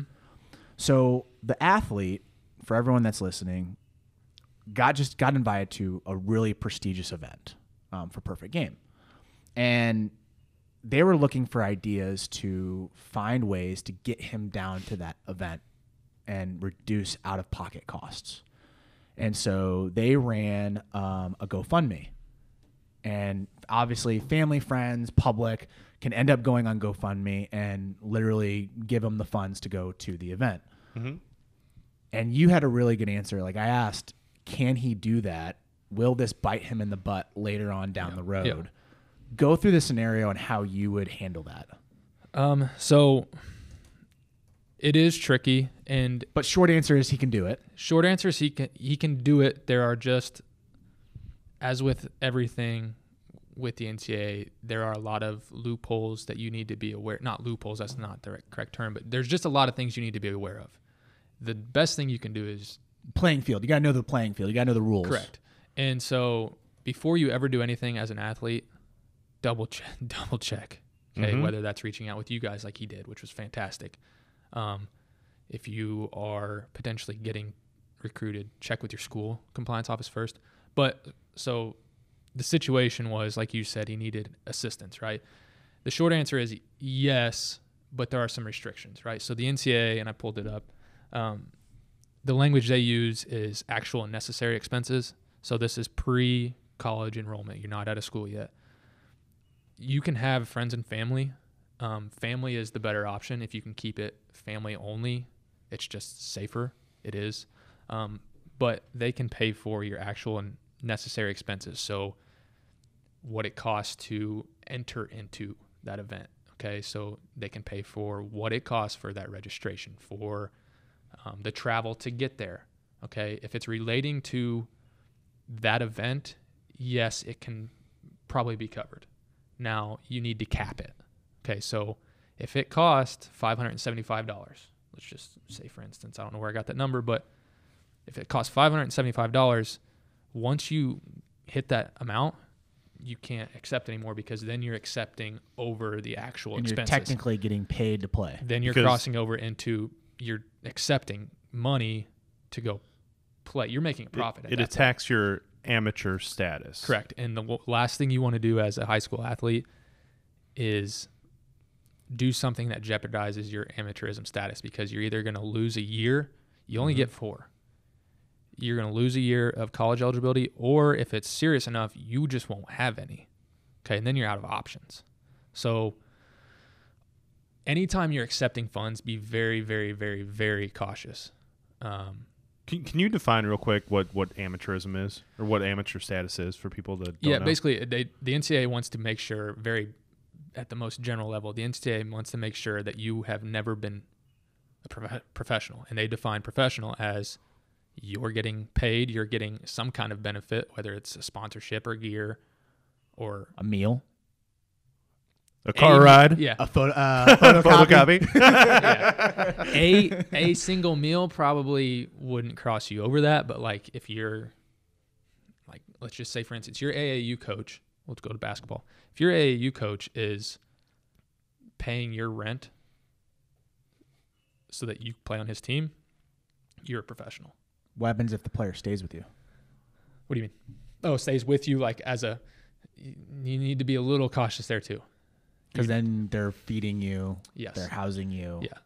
So we've had that issue in my very short two years. Well, that was we- the whole Michael Orr situation. Yeah. And there like like I said, it's all these things are going to depend situation to situation. Like there's no with NCAA rules, there's really no bright line rule. Here's how you do it. Here's how Mhm. you don't do it. Like it depends It's on the that exact situation. it's the epitome of a Pandora's box. Yeah. Like every single situation Yeah. is a Pandora Pandora box. Yeah. It's tricky. I mean, the smallest things that you don't even think of can cross over into that. Um, but the amateurism thing is just m- make sure you're not getting paid in any way to Mhm. go play for, you know, your sport, to go play baseball. Make sure you're, the Rawlings Tigers aren't paying you to Right. play, right? That'd be number one. Um, but it gets tricky when it gets into, you know, taking money to go play in that event, right? You just have to make sure that you're doing it properly. Accept it only from family if you can. Only accept the amount necessary.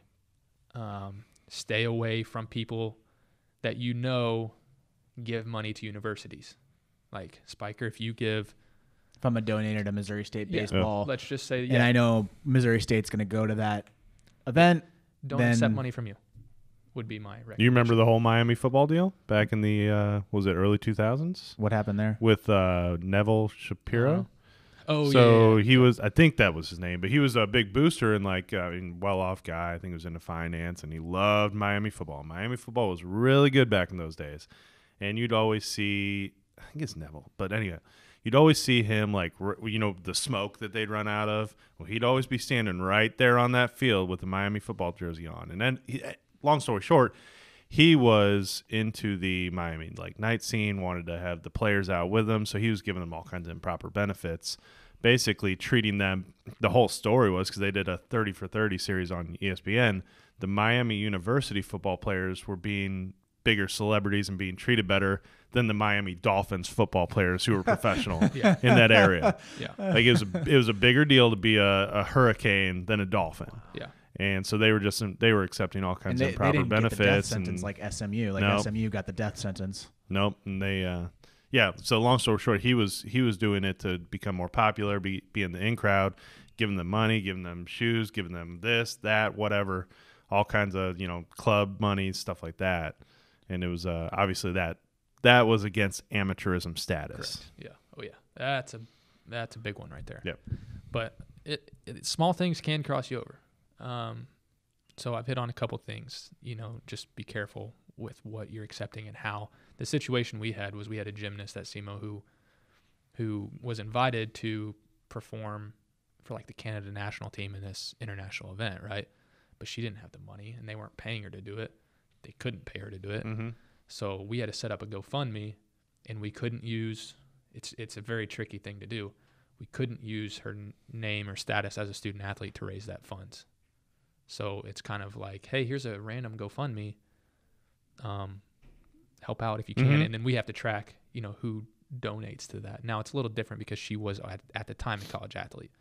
Um, but if you're a high school player and that situation happens where you need some funds, keep track of who gives you money is one thing I would just make sure you're keeping track of it and then make sure it's only only being used for what it actually costs to attend that event and then cap it. And if you somehow accidentally get more, if you cross over it's if it's 575 and you get $700, try to figure out who was the last to donate And give it back. and give it back. Yeah. What's the difference between that and can you do like a fundraising event where you transfer like a T-shirt or something? Like you give something. You Would- could, Does that does that but help again, negate that? it, you could, but again, it you have to be careful because you can't at this time. You can't use your status as, An "Hey, I'm a really good athlete. Help Oh, and use your branding. like I couldn't put my face on there and be like, "Hey, here's some T-shirts." Because because why Ah. isn't Steve, who's going to school as a math major, he's really really smart, really good at math, but he's not getting benefits as being a math major. exactly I mean, I'm a big fan of Steve. I Hey. I love it. I think Steve's going to be do really well in life. smarter than me. But, But yeah, like you couldn't like just make some random T-shirt, whatever you put on it, Yeah. and then put out posters that says, you know, like Spiker Helms, Missouri State baseball players selling. You know, you can't do or that. come to the party. yeah, like, hey, buy this shirt because I'm an at- like, you know, because you're an athlete. You got to stay away from anything to do with your athletics involvement. If you can fundraise by going and buying a Mhm. bulk thing at Snickers bars and selling them out, yeah, go for it. You know, but be very careful about using your status as an athlete or what you do as an athlete on the field to raise money. off topic, but can you imagine how difficult it was for like LeBron James when he was a senior in high school, knowing that he was going to make millions of dollars? You can you imagine how many people were coming over to him talking about endorsements this, endorsements that? Well, they're they're in arenas. yeah. Yeah. Like think about all the sports agents. Like they're like hawks. Oh, hawks. yeah, for sure. yeah. It's, yeah, it's another topic. You got to like vet your friends, you got to vet your family, you got to vet all these people because even if they take bene- if they take benefits, right, that affects you. Yeah, so if they're accepting benefits on your behalf or if they're profiting off of what you're doing it can, Yeah. that can cross you over. That's like I didn't even do anything professional- wrong. Just like Because I mean, then they're technically in the NCAA's eyes, they're an agent. You don't have to be licensed as an agent. You don't have to go to law school to be an agent in the NCAA's eyes. If you're accepting money or bargaining Yep. on behalf of student Jimmy over here, you know, if you're taking money because you're associated with him, you are an agent. at that point. How do brands, because they get those deals pretty early. So like Shaquille O'Neal's deal when he comes out of the out of college LSU, Michael Jordan with North Carolina, like they were like The minute he signs, Yeah. that's when they can start negotiations. They can't start negotiations before that. They could, but so what we did with our football player, we had a football player whenever I was at SEMO who was drafted by the Cleveland Browns. As soon as his last game was over and he knew he was not coming back, he could go talk to an agent. that's It didn't de- have to be That's him before signed. declaring, though, right? That's the same thing. Like, But it can't be before that. It wouldn't necessarily be officially declaring, but as soon as he talks to that agent, his college status is done. Like as soon as you start dealing with an agent, you are signing hypothetically signing the papers Yep. saying I am Got it. done because if it gets found out that you're dealing with an agent, like yeah, that's your eligibility, that's gone. Do now, agents try to work around that? Oh yeah, oh yeah. So the. NCAA now, um, recently within the last couple of years, they've only done it for basketball, but I probably see them going towards it towards all sports in the future. Is you can work with an agent prior to officially declaring for the NBA draft, but there are a lot of restrictions, and that agent has to go through the NCAA's own certification process. So they have to be certified by the NCAA. Let me guess, that costs money. Uh, yeah. no money in the NCAA. I can't imagine. Yeah, I would. I will say this: if chances are, like, let's just say high school baseball player, because you can get drafted out of high school, right? I'll throw this out there: if you're good enough to be drafted as a high school baseball athlete, chances are you probably are going to school somewhere, have offers somewhere. Mhm. Before you talk to an agent, or sign with an agent, or even get into dealings with an agent, I would contact your school, get in touch. They with don't their, call them agents, so They call them advisors. same thing. Advisors, agent, friend. Yeah, like a, a guy, I, like a text Jimmy, "Hey, I'm I'm with blah blah blah. I'm an advisor." yeah. Advisor, agent, friend who's making me money. There's, there's, there's It's the yeah. same thing in the Yeah. NCAA's eyes. So chances are if you find yourself in that spot, you're probably playing college ball or have a chance to. Mhm. Contact your compliance office. What they're going to want to do is either tell you they're not going to tell you not to meet with him because you know there's a chance you could make good money out Mhm. of high school.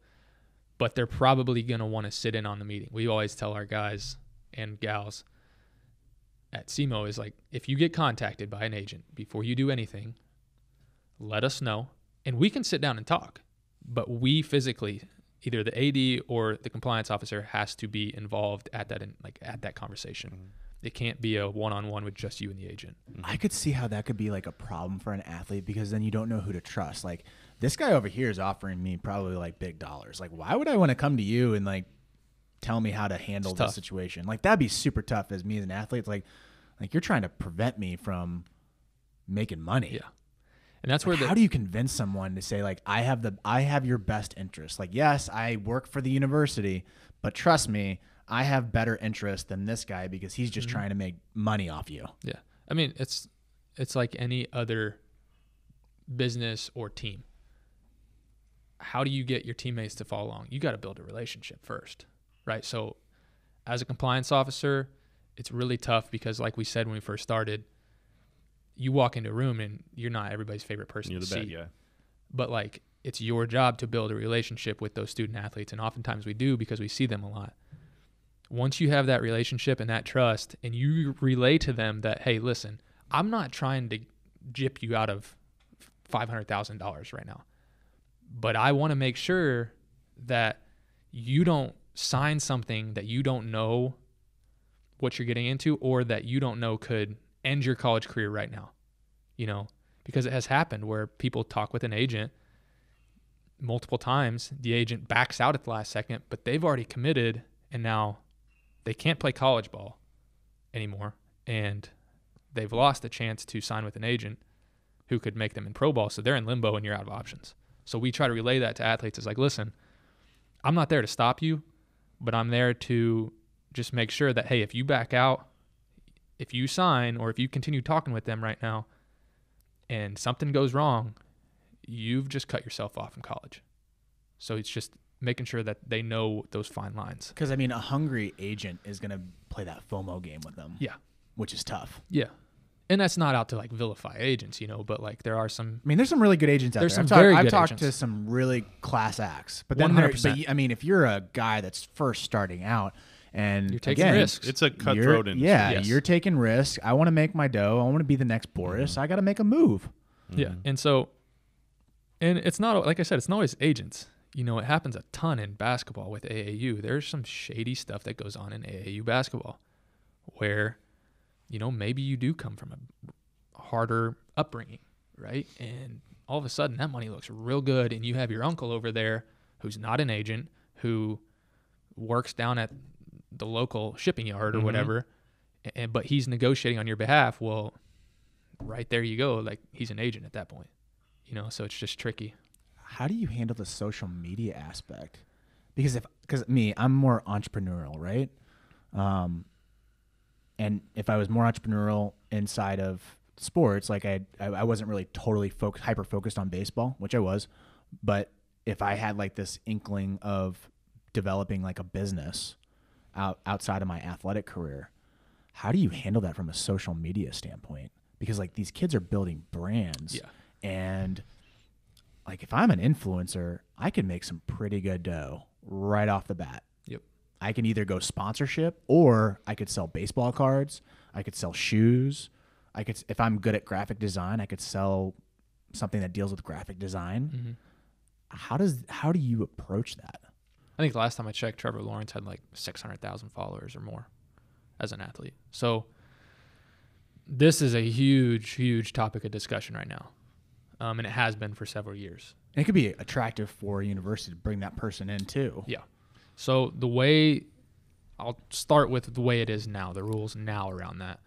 Um, when these will change, I have no idea.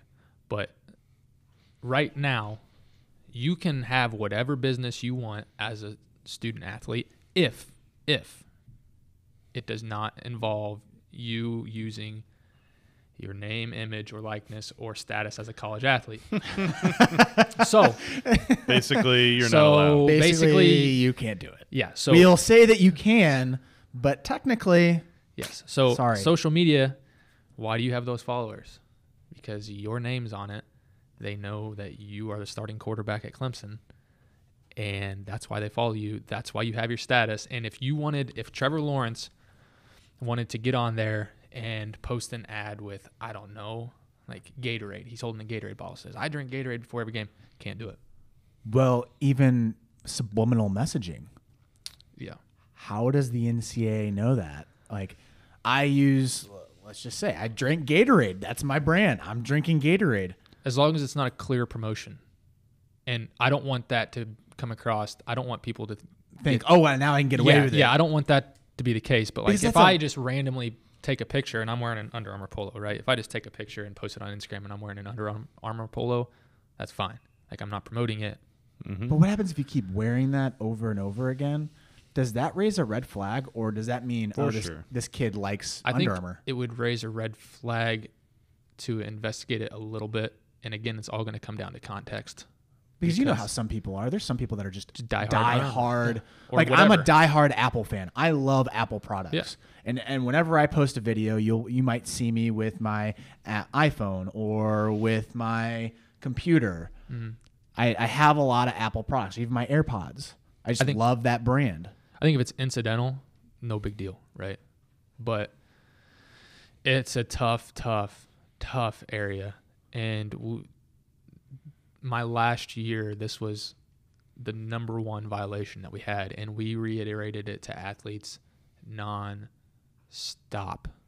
Like, hey, you can't use your social media account, your personal social media account that's connected to you know your status and who you are as a person to sell stuff like we had a soccer player who started a very good business she was reselling and she still does it now and she's done. But she was basically thrifting for clothes.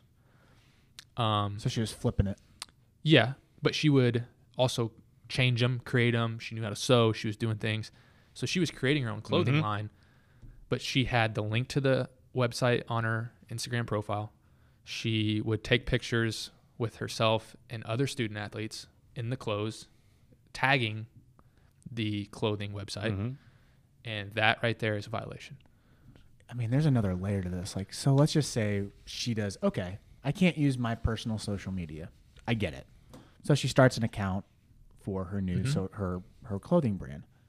What happens if she she's the owner and operator of that business and she uses herself as the model because that's the only way you can do that as a solo entrepreneur. You have to literally do everything you possibly can to get the brand out. Yeah. So that's what she ended up doing. We had to set up with some caveats. So we had to set up her own Instagram page, which she already had it, but she had to remove anything from her personal that connected to that business.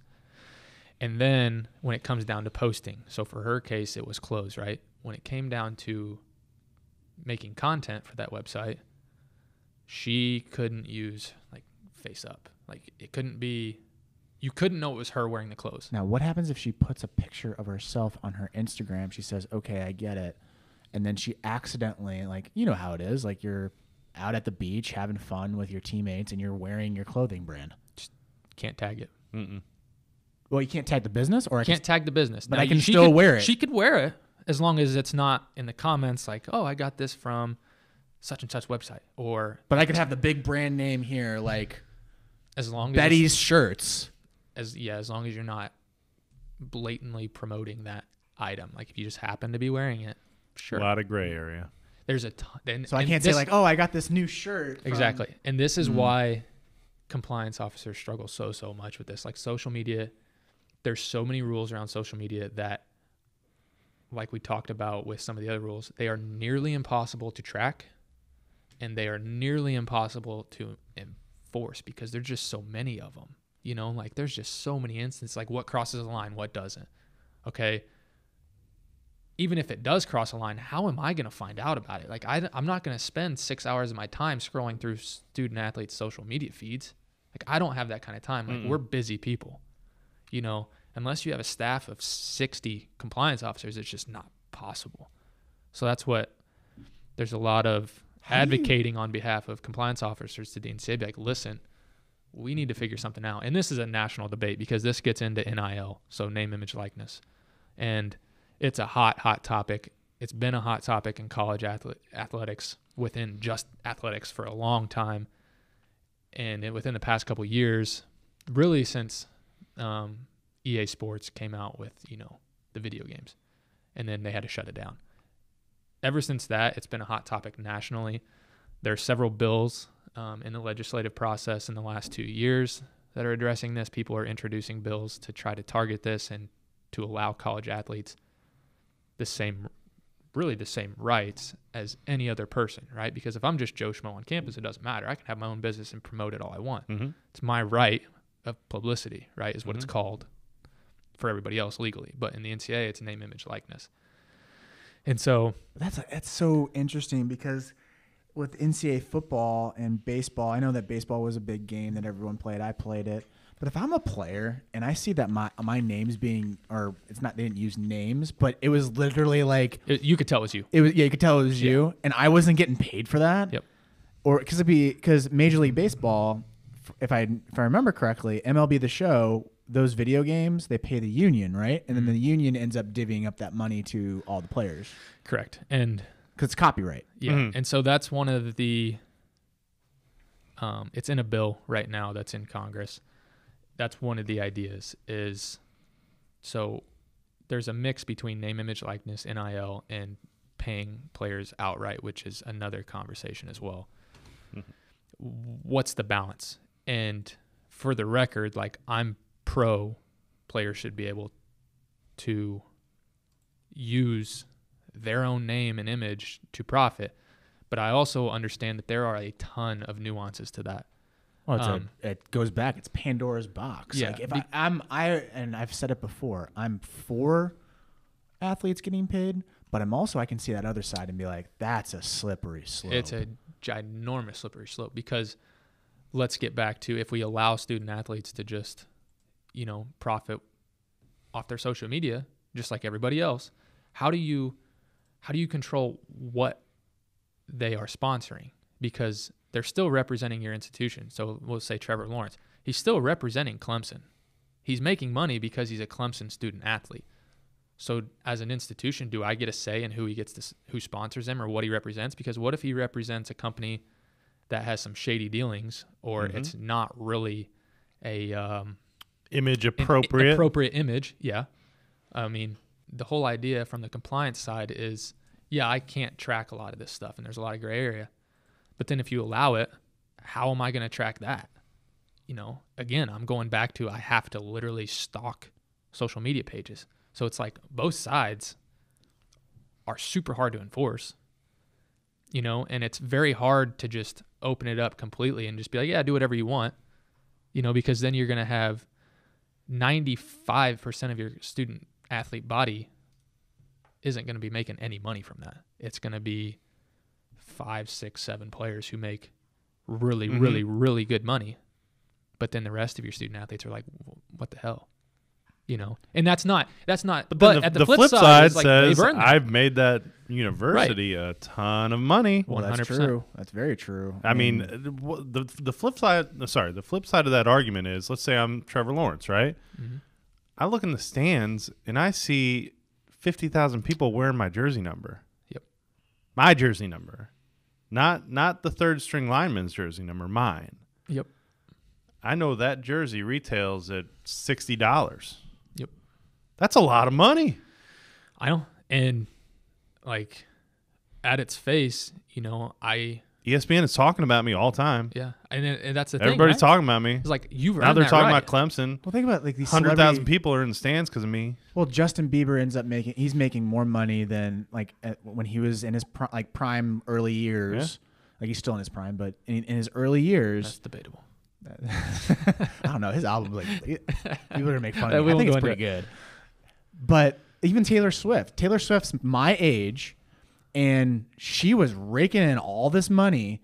And if I was a Mizzou football player, like if I was Chase Daniels, I'd be super pissed Yep. because I'm making this university a lot of money. Everyone knows who I am. Sam Bradford, same deal during that time frame, and we're competing for national championships. I'm as popular as Taylor Swift, I'm not getting paid. I'm getting paid the basically I would call it minimum wage tuition. Well, a- and, it's the fact that you're not getting paid. You see everybody making money off you. Everybody is. Even you know, you know, stores in the mall are selling your stuff, making money off of you, right? In those like little yeah, the yeah, top like yeah. I mean, they pay for everybody's making rally yeah. houses are making money off you. You're not. And on top of Well, that, beer sales. I can't sales even can go get a job because I'm I'm in the weight room. I'm in practice. I'm in school. I'm doing everything 80 hours a week. I, I don't have time to even get a job. Yep. You know, I think the the, the term is called indentured servant. Yeah.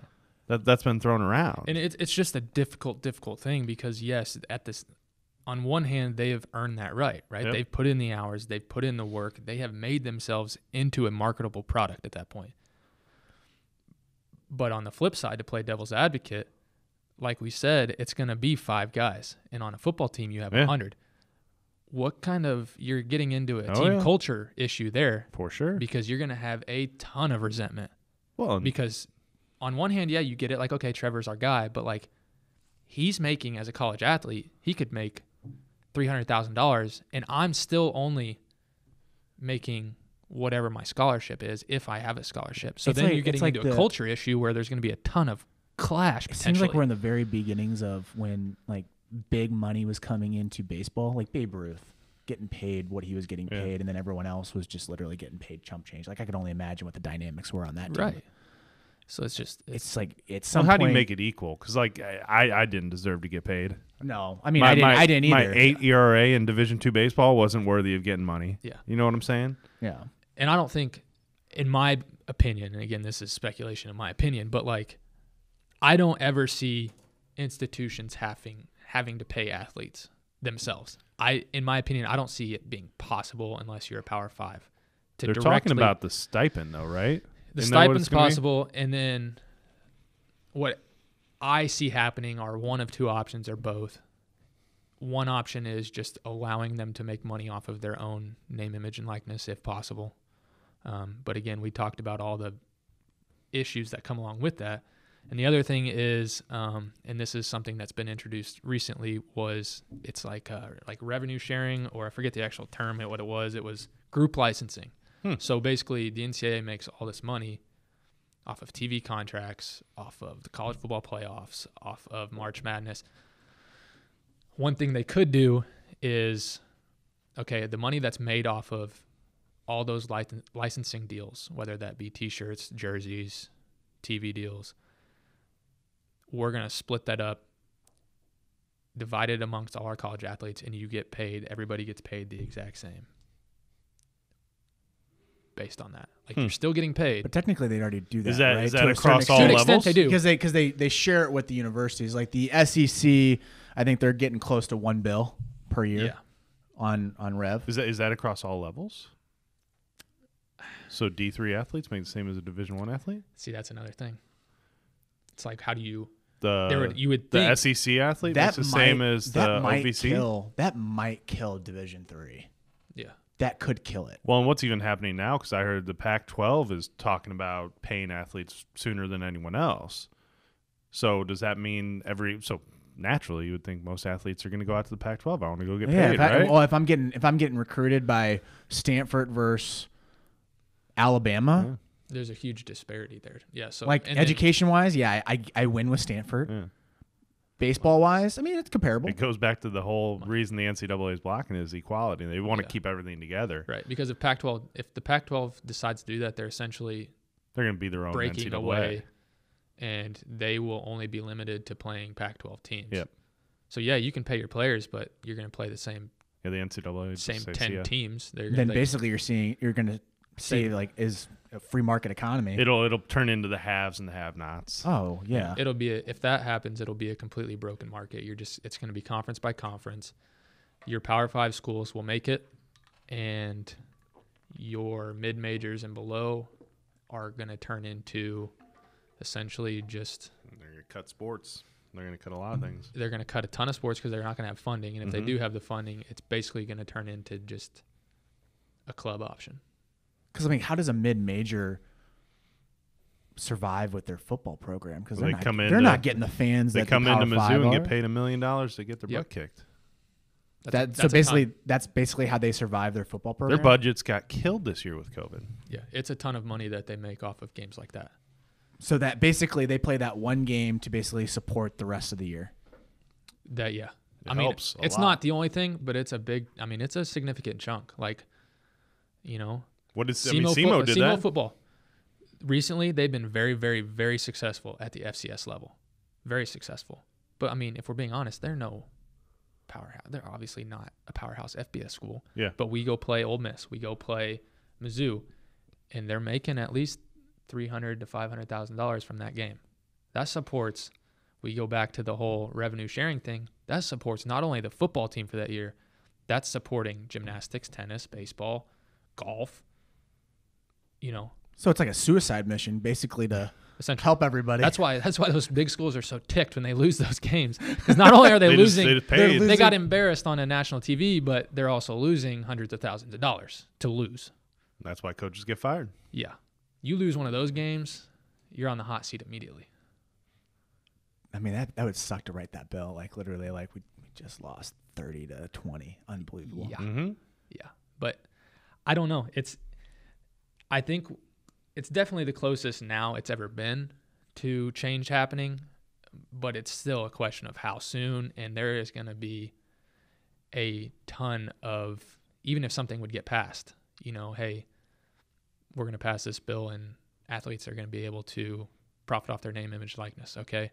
You've told us that, but now what are the nuances? How do we what are the limits? How do you What- monitor that? I mean, that Yeah. just and the problem is, a lot of these people who are introduced the legislation, the vast majority of them have no idea how a college campus works. Mhm. They're doing it because it looks good on paper, and they probably do care, you know, about athletes. They probably do, but they just don't understand how it works. Like one of the ones that's out there is like they get NIL compensation, which we talked about, but they also get 50% profit. And then one of the like options is your scholarship for as long as your degree takes, which is already a thing. Like there's fifth year scholarships Mhm. available Mm-hmm. at almost every institution. Like schools are already doing that. They want to like implement medical cost um, if you need it after college sports. So I think football players if they have a traumatic injury. The NCAA already has a health insurance program that you can access Hmm. after your college. So it's like a lot of those things are already in place. You know, so it's just it's a matter of finding the right bill to get passed and it might not even be a legislative thing. It might be an NCAA thing. If the NCAA does it first, then all those things don't matter. But there's just it's a lot of tough, man. Like, I'm just thinking from an athlete's perspective that I only got a short window to, and I, and I might not play pro ball. I might not be good enough, but I'm good enough, and I have a name inside of college sports. Mm-hmm. Like Tim Tebow, that if it wasn't in where we are now, that dude was not going to play professional football, without a doubt. Like he just struggled, but he had such a big brand, such a big name. Yeah, I'm gonna I'm gonna take my chances on him. Now, what happens if you're if he didn't have that and he was really good? He has a fan base and social media isn't a thing, and he's not getting paid for that. What is he gonna do the rest of his life? You know what I'm saying? Like, I mean, I should be able to cash out on that, right? I mean, Taylor. It goes back to that Taylor it- Swift thing. Like Taylor Swift is good enough to sing. It's just a I'm good enough to. slope. I'm a That's- good enough to entertain some fans. Yeah. And I'm I mean, I'm all for trying to find ways to get athletes to be able to make money off of what I think they deserve, but Because you There put are so just- many hours. It- it's you put ton. so many hours. and you put it's in way different. more hours than the average college student who gets to do this. Yeah, and it's di- it's different because like you're done really learning. Like your learning mode for sports is like you're still learning, but like your vast majority is you're learning from five years old all the way up until you get recruited, right? And then the argument is, well, other students aren't getting paid. Yeah, they can get another job, but also they're still learning. They're preparing for this career outside of college. Yeah. I'm already in my career. Mhm. That's where it gets. I'm like, come on, we got to figure something out. At least something like where it could be like a compensation at the end of their career, Yeah. where it's like a retirement type of situation. That's because that's the one that I've heard that I've liked the most. That Like- they they're able to put on. money that they can't use right now, but they can put it into like a retirement fund. oh, I think that's to a where perfect once situation. they're out, now they can benefit off of that. But even not even not even giving them the money after they play, like you put it in a Roth IRA. Yeah, then you have to sit in it for a little while. Yeah, you have to sit in it. Like I mean, it- that's a- it's into that's- different mutual funds. I like that. I've like- heard that one thrown out that because SEC like. is almost to a bill. Because then you One then you bill. stop if if you do it that way. And I know we're getting off tangent, but if you do it that way, you kind of stop the whole wild wild west effect of happening. Because Mm-hmm. what the NCAA is looking at is they want to keep this cash cow and this machine rolling. They don't want this thing to to veer off course. So do pro sports. I Yeah, oh, pro everybody sports does. have a free minor league system. Yeah, everybody does. So, but if you let if you let Trevor Lawrence go sell his likeness and you go do all this, and then everybody else does it, and then the imagery gets lost, and then people stop watching because they don't like what it's turning into, then the TV deals are less significant, and then people are less in the stands, and now it's gone. Yeah. I mean, the retirement makes perfect sense because if you can get someone early into retirement, and they start at 18 years old, and it and it is a revenue share across all the athletes. And if it's just a hundred bucks or fifty bucks a month or twenty five bucks a month, that's that could be life changing money when they're done working at sixty five. Like the whole Allen Iverson thing, the deal that he had with Reebok, where he literally went dirt poor, and then at a certain I forgot what age it was, they had to basically pay him out. That was a brilliant move by Allen Iverson's agent. Whoever made that up, like, yeah, this guy's going to spend all this money. Yeah. I need to make it some type of deal for him. I think that's super smart to have a retirement fund and not pay the athlete right up stop. Like, I never thought about this. Like, I think it's a brilliant idea. Mm-hmm. Give them the Roth IRA, let it accumulate, and then they can add into it as they get mm-hmm. into their work career. I think it's the best option. Obviously, that doesn't solve the issue of Right. we're assuming that they're well off enough in college at that point. yeah. Because if you're not well off enough, yeah, I might get that money in the future, but I'm still gonna illegally sign my I need money now. T-shirt. Yeah, I need Money. I'm hungry, dude. Yeah. I need money now. So they're still going to be doing stuff under the table to get that money whenever they're in college. I mean, that is true. So I it's like, like I said, I mean, I don't, I don't pretend to have the answer. Yep. There are. It's a fun it's a conversation. very- oh, you could spend a lot of time on it, Oh, yeah. and we'll see what happens. But I, I think we're closer now than ever. There's way more talk about it nationally. There's a big push for it. There's obviously a huge market for it. When there's money, I think somebody's going to Uh, figure it out. and decisions always tend to happen after like class action lawsuits get a little bit of uh, movement behind them. You know. Yeah, and there's been plenty with the NCAA, Oh, yeah. but I don't know. We'll see. It's a tricky subject right now, man. It's I don't know what the answer is. Well, we're we're approaching a pretty pretty steep Yeah. time here. I mean, it's been a fun conversation overall, and I mean, I could go down this route even longer. Just, there's just so many different questions that come into, into play, and then when you when you say compliance, people go, "Man, that sounds really boring." But if you Yeah, they need a new digging- title. They need to rebrand. they need to name. rebrand it. Like it's a bad branding name. Like Yeah, the is. conversations we've had has just been, damn, I never thought about that. Yeah. There's a, I mean there's a lot to compliance and I think a lot of people shut down right away college coaches, college athletes, parents when you hear that, but because it's lawyers talk. You- It's in yeah. the lang- when you read language, it's not sexy. It, Yeah, it- and you literally glaze over. It's like reading some financial reports. Mm-hmm. You're just like, dude, this f***ing sucks. yeah. And the best advice I can give is and I'm going to pump up the compliance world right now. Compliance Someone officers, in the other line, compliance yes, compliance we're finally getting officers across the world or across the nation would be like, "Yeah, I love this guy," but like yes, some of this stuff is not the most interesting things. Like it is not fun to sit through a compliance meeting where they're telling you and educating you on new rules. Like that's not mm-hmm. fun. I get it. That said, they can be if you utilize them some of the best resources you have on campus. So whether you're a college athlete, whether you're a college coach, or if you're a parent, like if there's one office who's fantastic at handling parent calls, it's the compliance office because, like we've covered, guess who they know on campus? Literally almost everybody. Admissions, they work ridiculously close with financial aid on campus. They know everybody in the athletic department because they work with them every day. Mm-hmm. It's like if you have a question as a parent or as a player or an incoming student athlete, the compliance office, if they don't know it, which I don't pretend to know everything, but I can sure as heck get you to who does because I work with them every day. It's it's rules. It's understanding the playing field and play and knowing what the game you can actually do inside the game. 100%. That's what I lo- I love having conversations about obscure baseball rules because then you get a little bit smarter on what you can and cannot do inside the game that no one else really knows. Mm-hmm. I feel like that's super valuable if you know somebody inside compliance and really just like having this type of conversation. Yeah.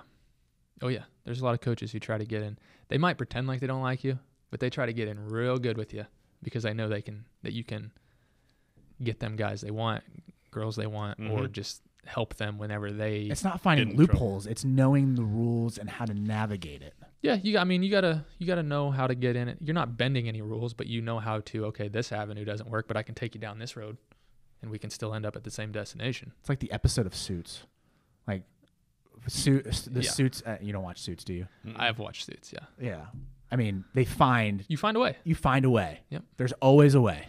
Yeah, not always, but Yeah, that's true. you can find. Well, you with can Harvey- find a with. Harvey Specter, With Harvey there's a way. Specter's, yeah. Oh yeah, the guy always wins. He's a winner. but there might not be a way, but they're gonna. They're the people that know how to get there if there is. So, definitely, definitely a valuable resource. Just not the best brand name. Yeah. but it is an interesting topic and it's something that obviously I enjoy. Um, it's what led me to where I'm at now in law Mm-hmm. school. So I had no idea where this conversation would go. yeah, I, I, mean, I was I was planning for 30 minutes, and then now we're sitting here for a long time, and it feels like a closing pitch podcast. yeah, And this is a Tiger interview series, but I want to do a closing pitch because there's a lot of information there, and I I, do, I want a recap from you guys, kind of get your thoughts on it. Let's go through closing pitches, and then I'll close it out. okay. Dave, what's your closing pitch? So I liked from a standpoint if you're a if you're a parent or a player or even a coach who who oversees parents and players on a regular basis, I like understanding the importance of this because you know I've been in this now. This is my eleventh year with the Tigers, and my first you know handful of years, and I was dealing directly with people who were getting recruited. I couldn't have told you ninety percent of the things that you just said today. I had no idea, and I still don't know all of it.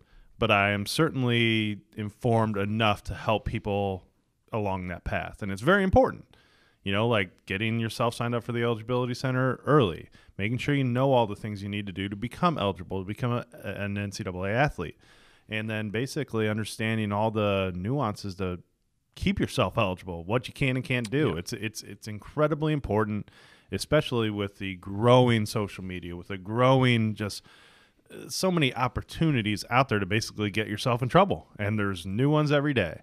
And so, if you want to become a college athlete, if you want that opportunity, it's really important to understand this information. So that's what I got out of it. Um, I mean, I'll reiterate some of the things I said. I think touching on what you were just talking about with your closing pitch, um, understand that the compliance department and the NCAA eligibility center and things of that nature are extremely, extremely, extremely important to do early. Be on top, be on top of it, log into all that stuff, um, and then compliance officers. Even if you don't know where you're going, or if you haven't committed to a school, if you're talking to a school, reach out to them. They're going to be more often than not, they're going to be more than happy to help you because if they can get it a year and a half advance done, that makes their job so so much easier. Um, so definitely reach out to them. They are definitely somebody to get to know once you're on campus, and then um, to go with the parents and players and coaches. You know, organizations like you guys. You know, if you're a big youth sports organization, I think, in my opinion, this is something that you need to discuss with your teams and with your players. Um, it doesn't have to be all the time. You know, maybe once a year, just be like, hey guys, you know, you're juniors now or you're sophomores now. Here's some things to keep on the keep on the horizon or keep in the back of your mind, um, just to give that education. Because I think a lot of high school athletes they don't think about this stuff, and a lot of parents have no idea. They haven't gone through it before. You know, so um, just keep it on the forefront. And if you're an organization, I think it's something that you should look into and maybe have talks with with your parents, especially, mm-hmm. and your players. My closing pitch is it's intriguing for retirement funds for players. I think that is something that I'm hoping the NCAA will go down that route. Yeah. Super important for a young person. I'm talking like I'm like 90 years old, like back in the day. But I do think that's a vital, very vital for someone because I mean, I, I think 40% of Americans only have $400 worth of savings. Yeah. That's a crazy mm-hmm. number. Just being able to have access to $400 of investments. Yeah. So I think that's number one. That should be a number one priority for the NCAA. Second thing that is for our audience is that I hope that this opened up some eyes for some people and also showed that I need to know the landscape of a college and know who my tools are and where my resources are and be able to know when to use that tool at a specific moment. And mm-hmm. we didn't even talk about like our our PTs, mm-hmm. like knowing knowing our athletic trainers, Oh, yeah. our strength trainers. But if you know the academic side, man, that's some free cash money that's going to help you get good grades and get a better education and then be able to open some doors. You have, you have no idea that it could lead you to an internship that you didn't even realize because you developed that relationship Absolutely. with the compliance part department or your academic advisor. Yeah, and I failed to shout out the uh, strength staffs and athletic training staffs, but man, they're huge and they're some of the best people. So my apologies to those people, but you guys are awesome. Guys, that's um that's this side of the Tiger interview. Um, I might put this on the closing pitch just because it. I ha- saw it. it I knew you were going to do it. It had it had that closing pitch esque feel to it as we were talking. I'm like, man, this is really good. Yep. Um, so guys, subscribe to our YouTube channel. That's where we're putting the Tiger TV series, uh, our Ti- Tiger interview series. Um, we're also doing it on our Facebook page, but I like YouTube a little bit better. Um, and then also uh, subscribe to our closing pitch podcast. We'll catch you in the next episode. See you guys.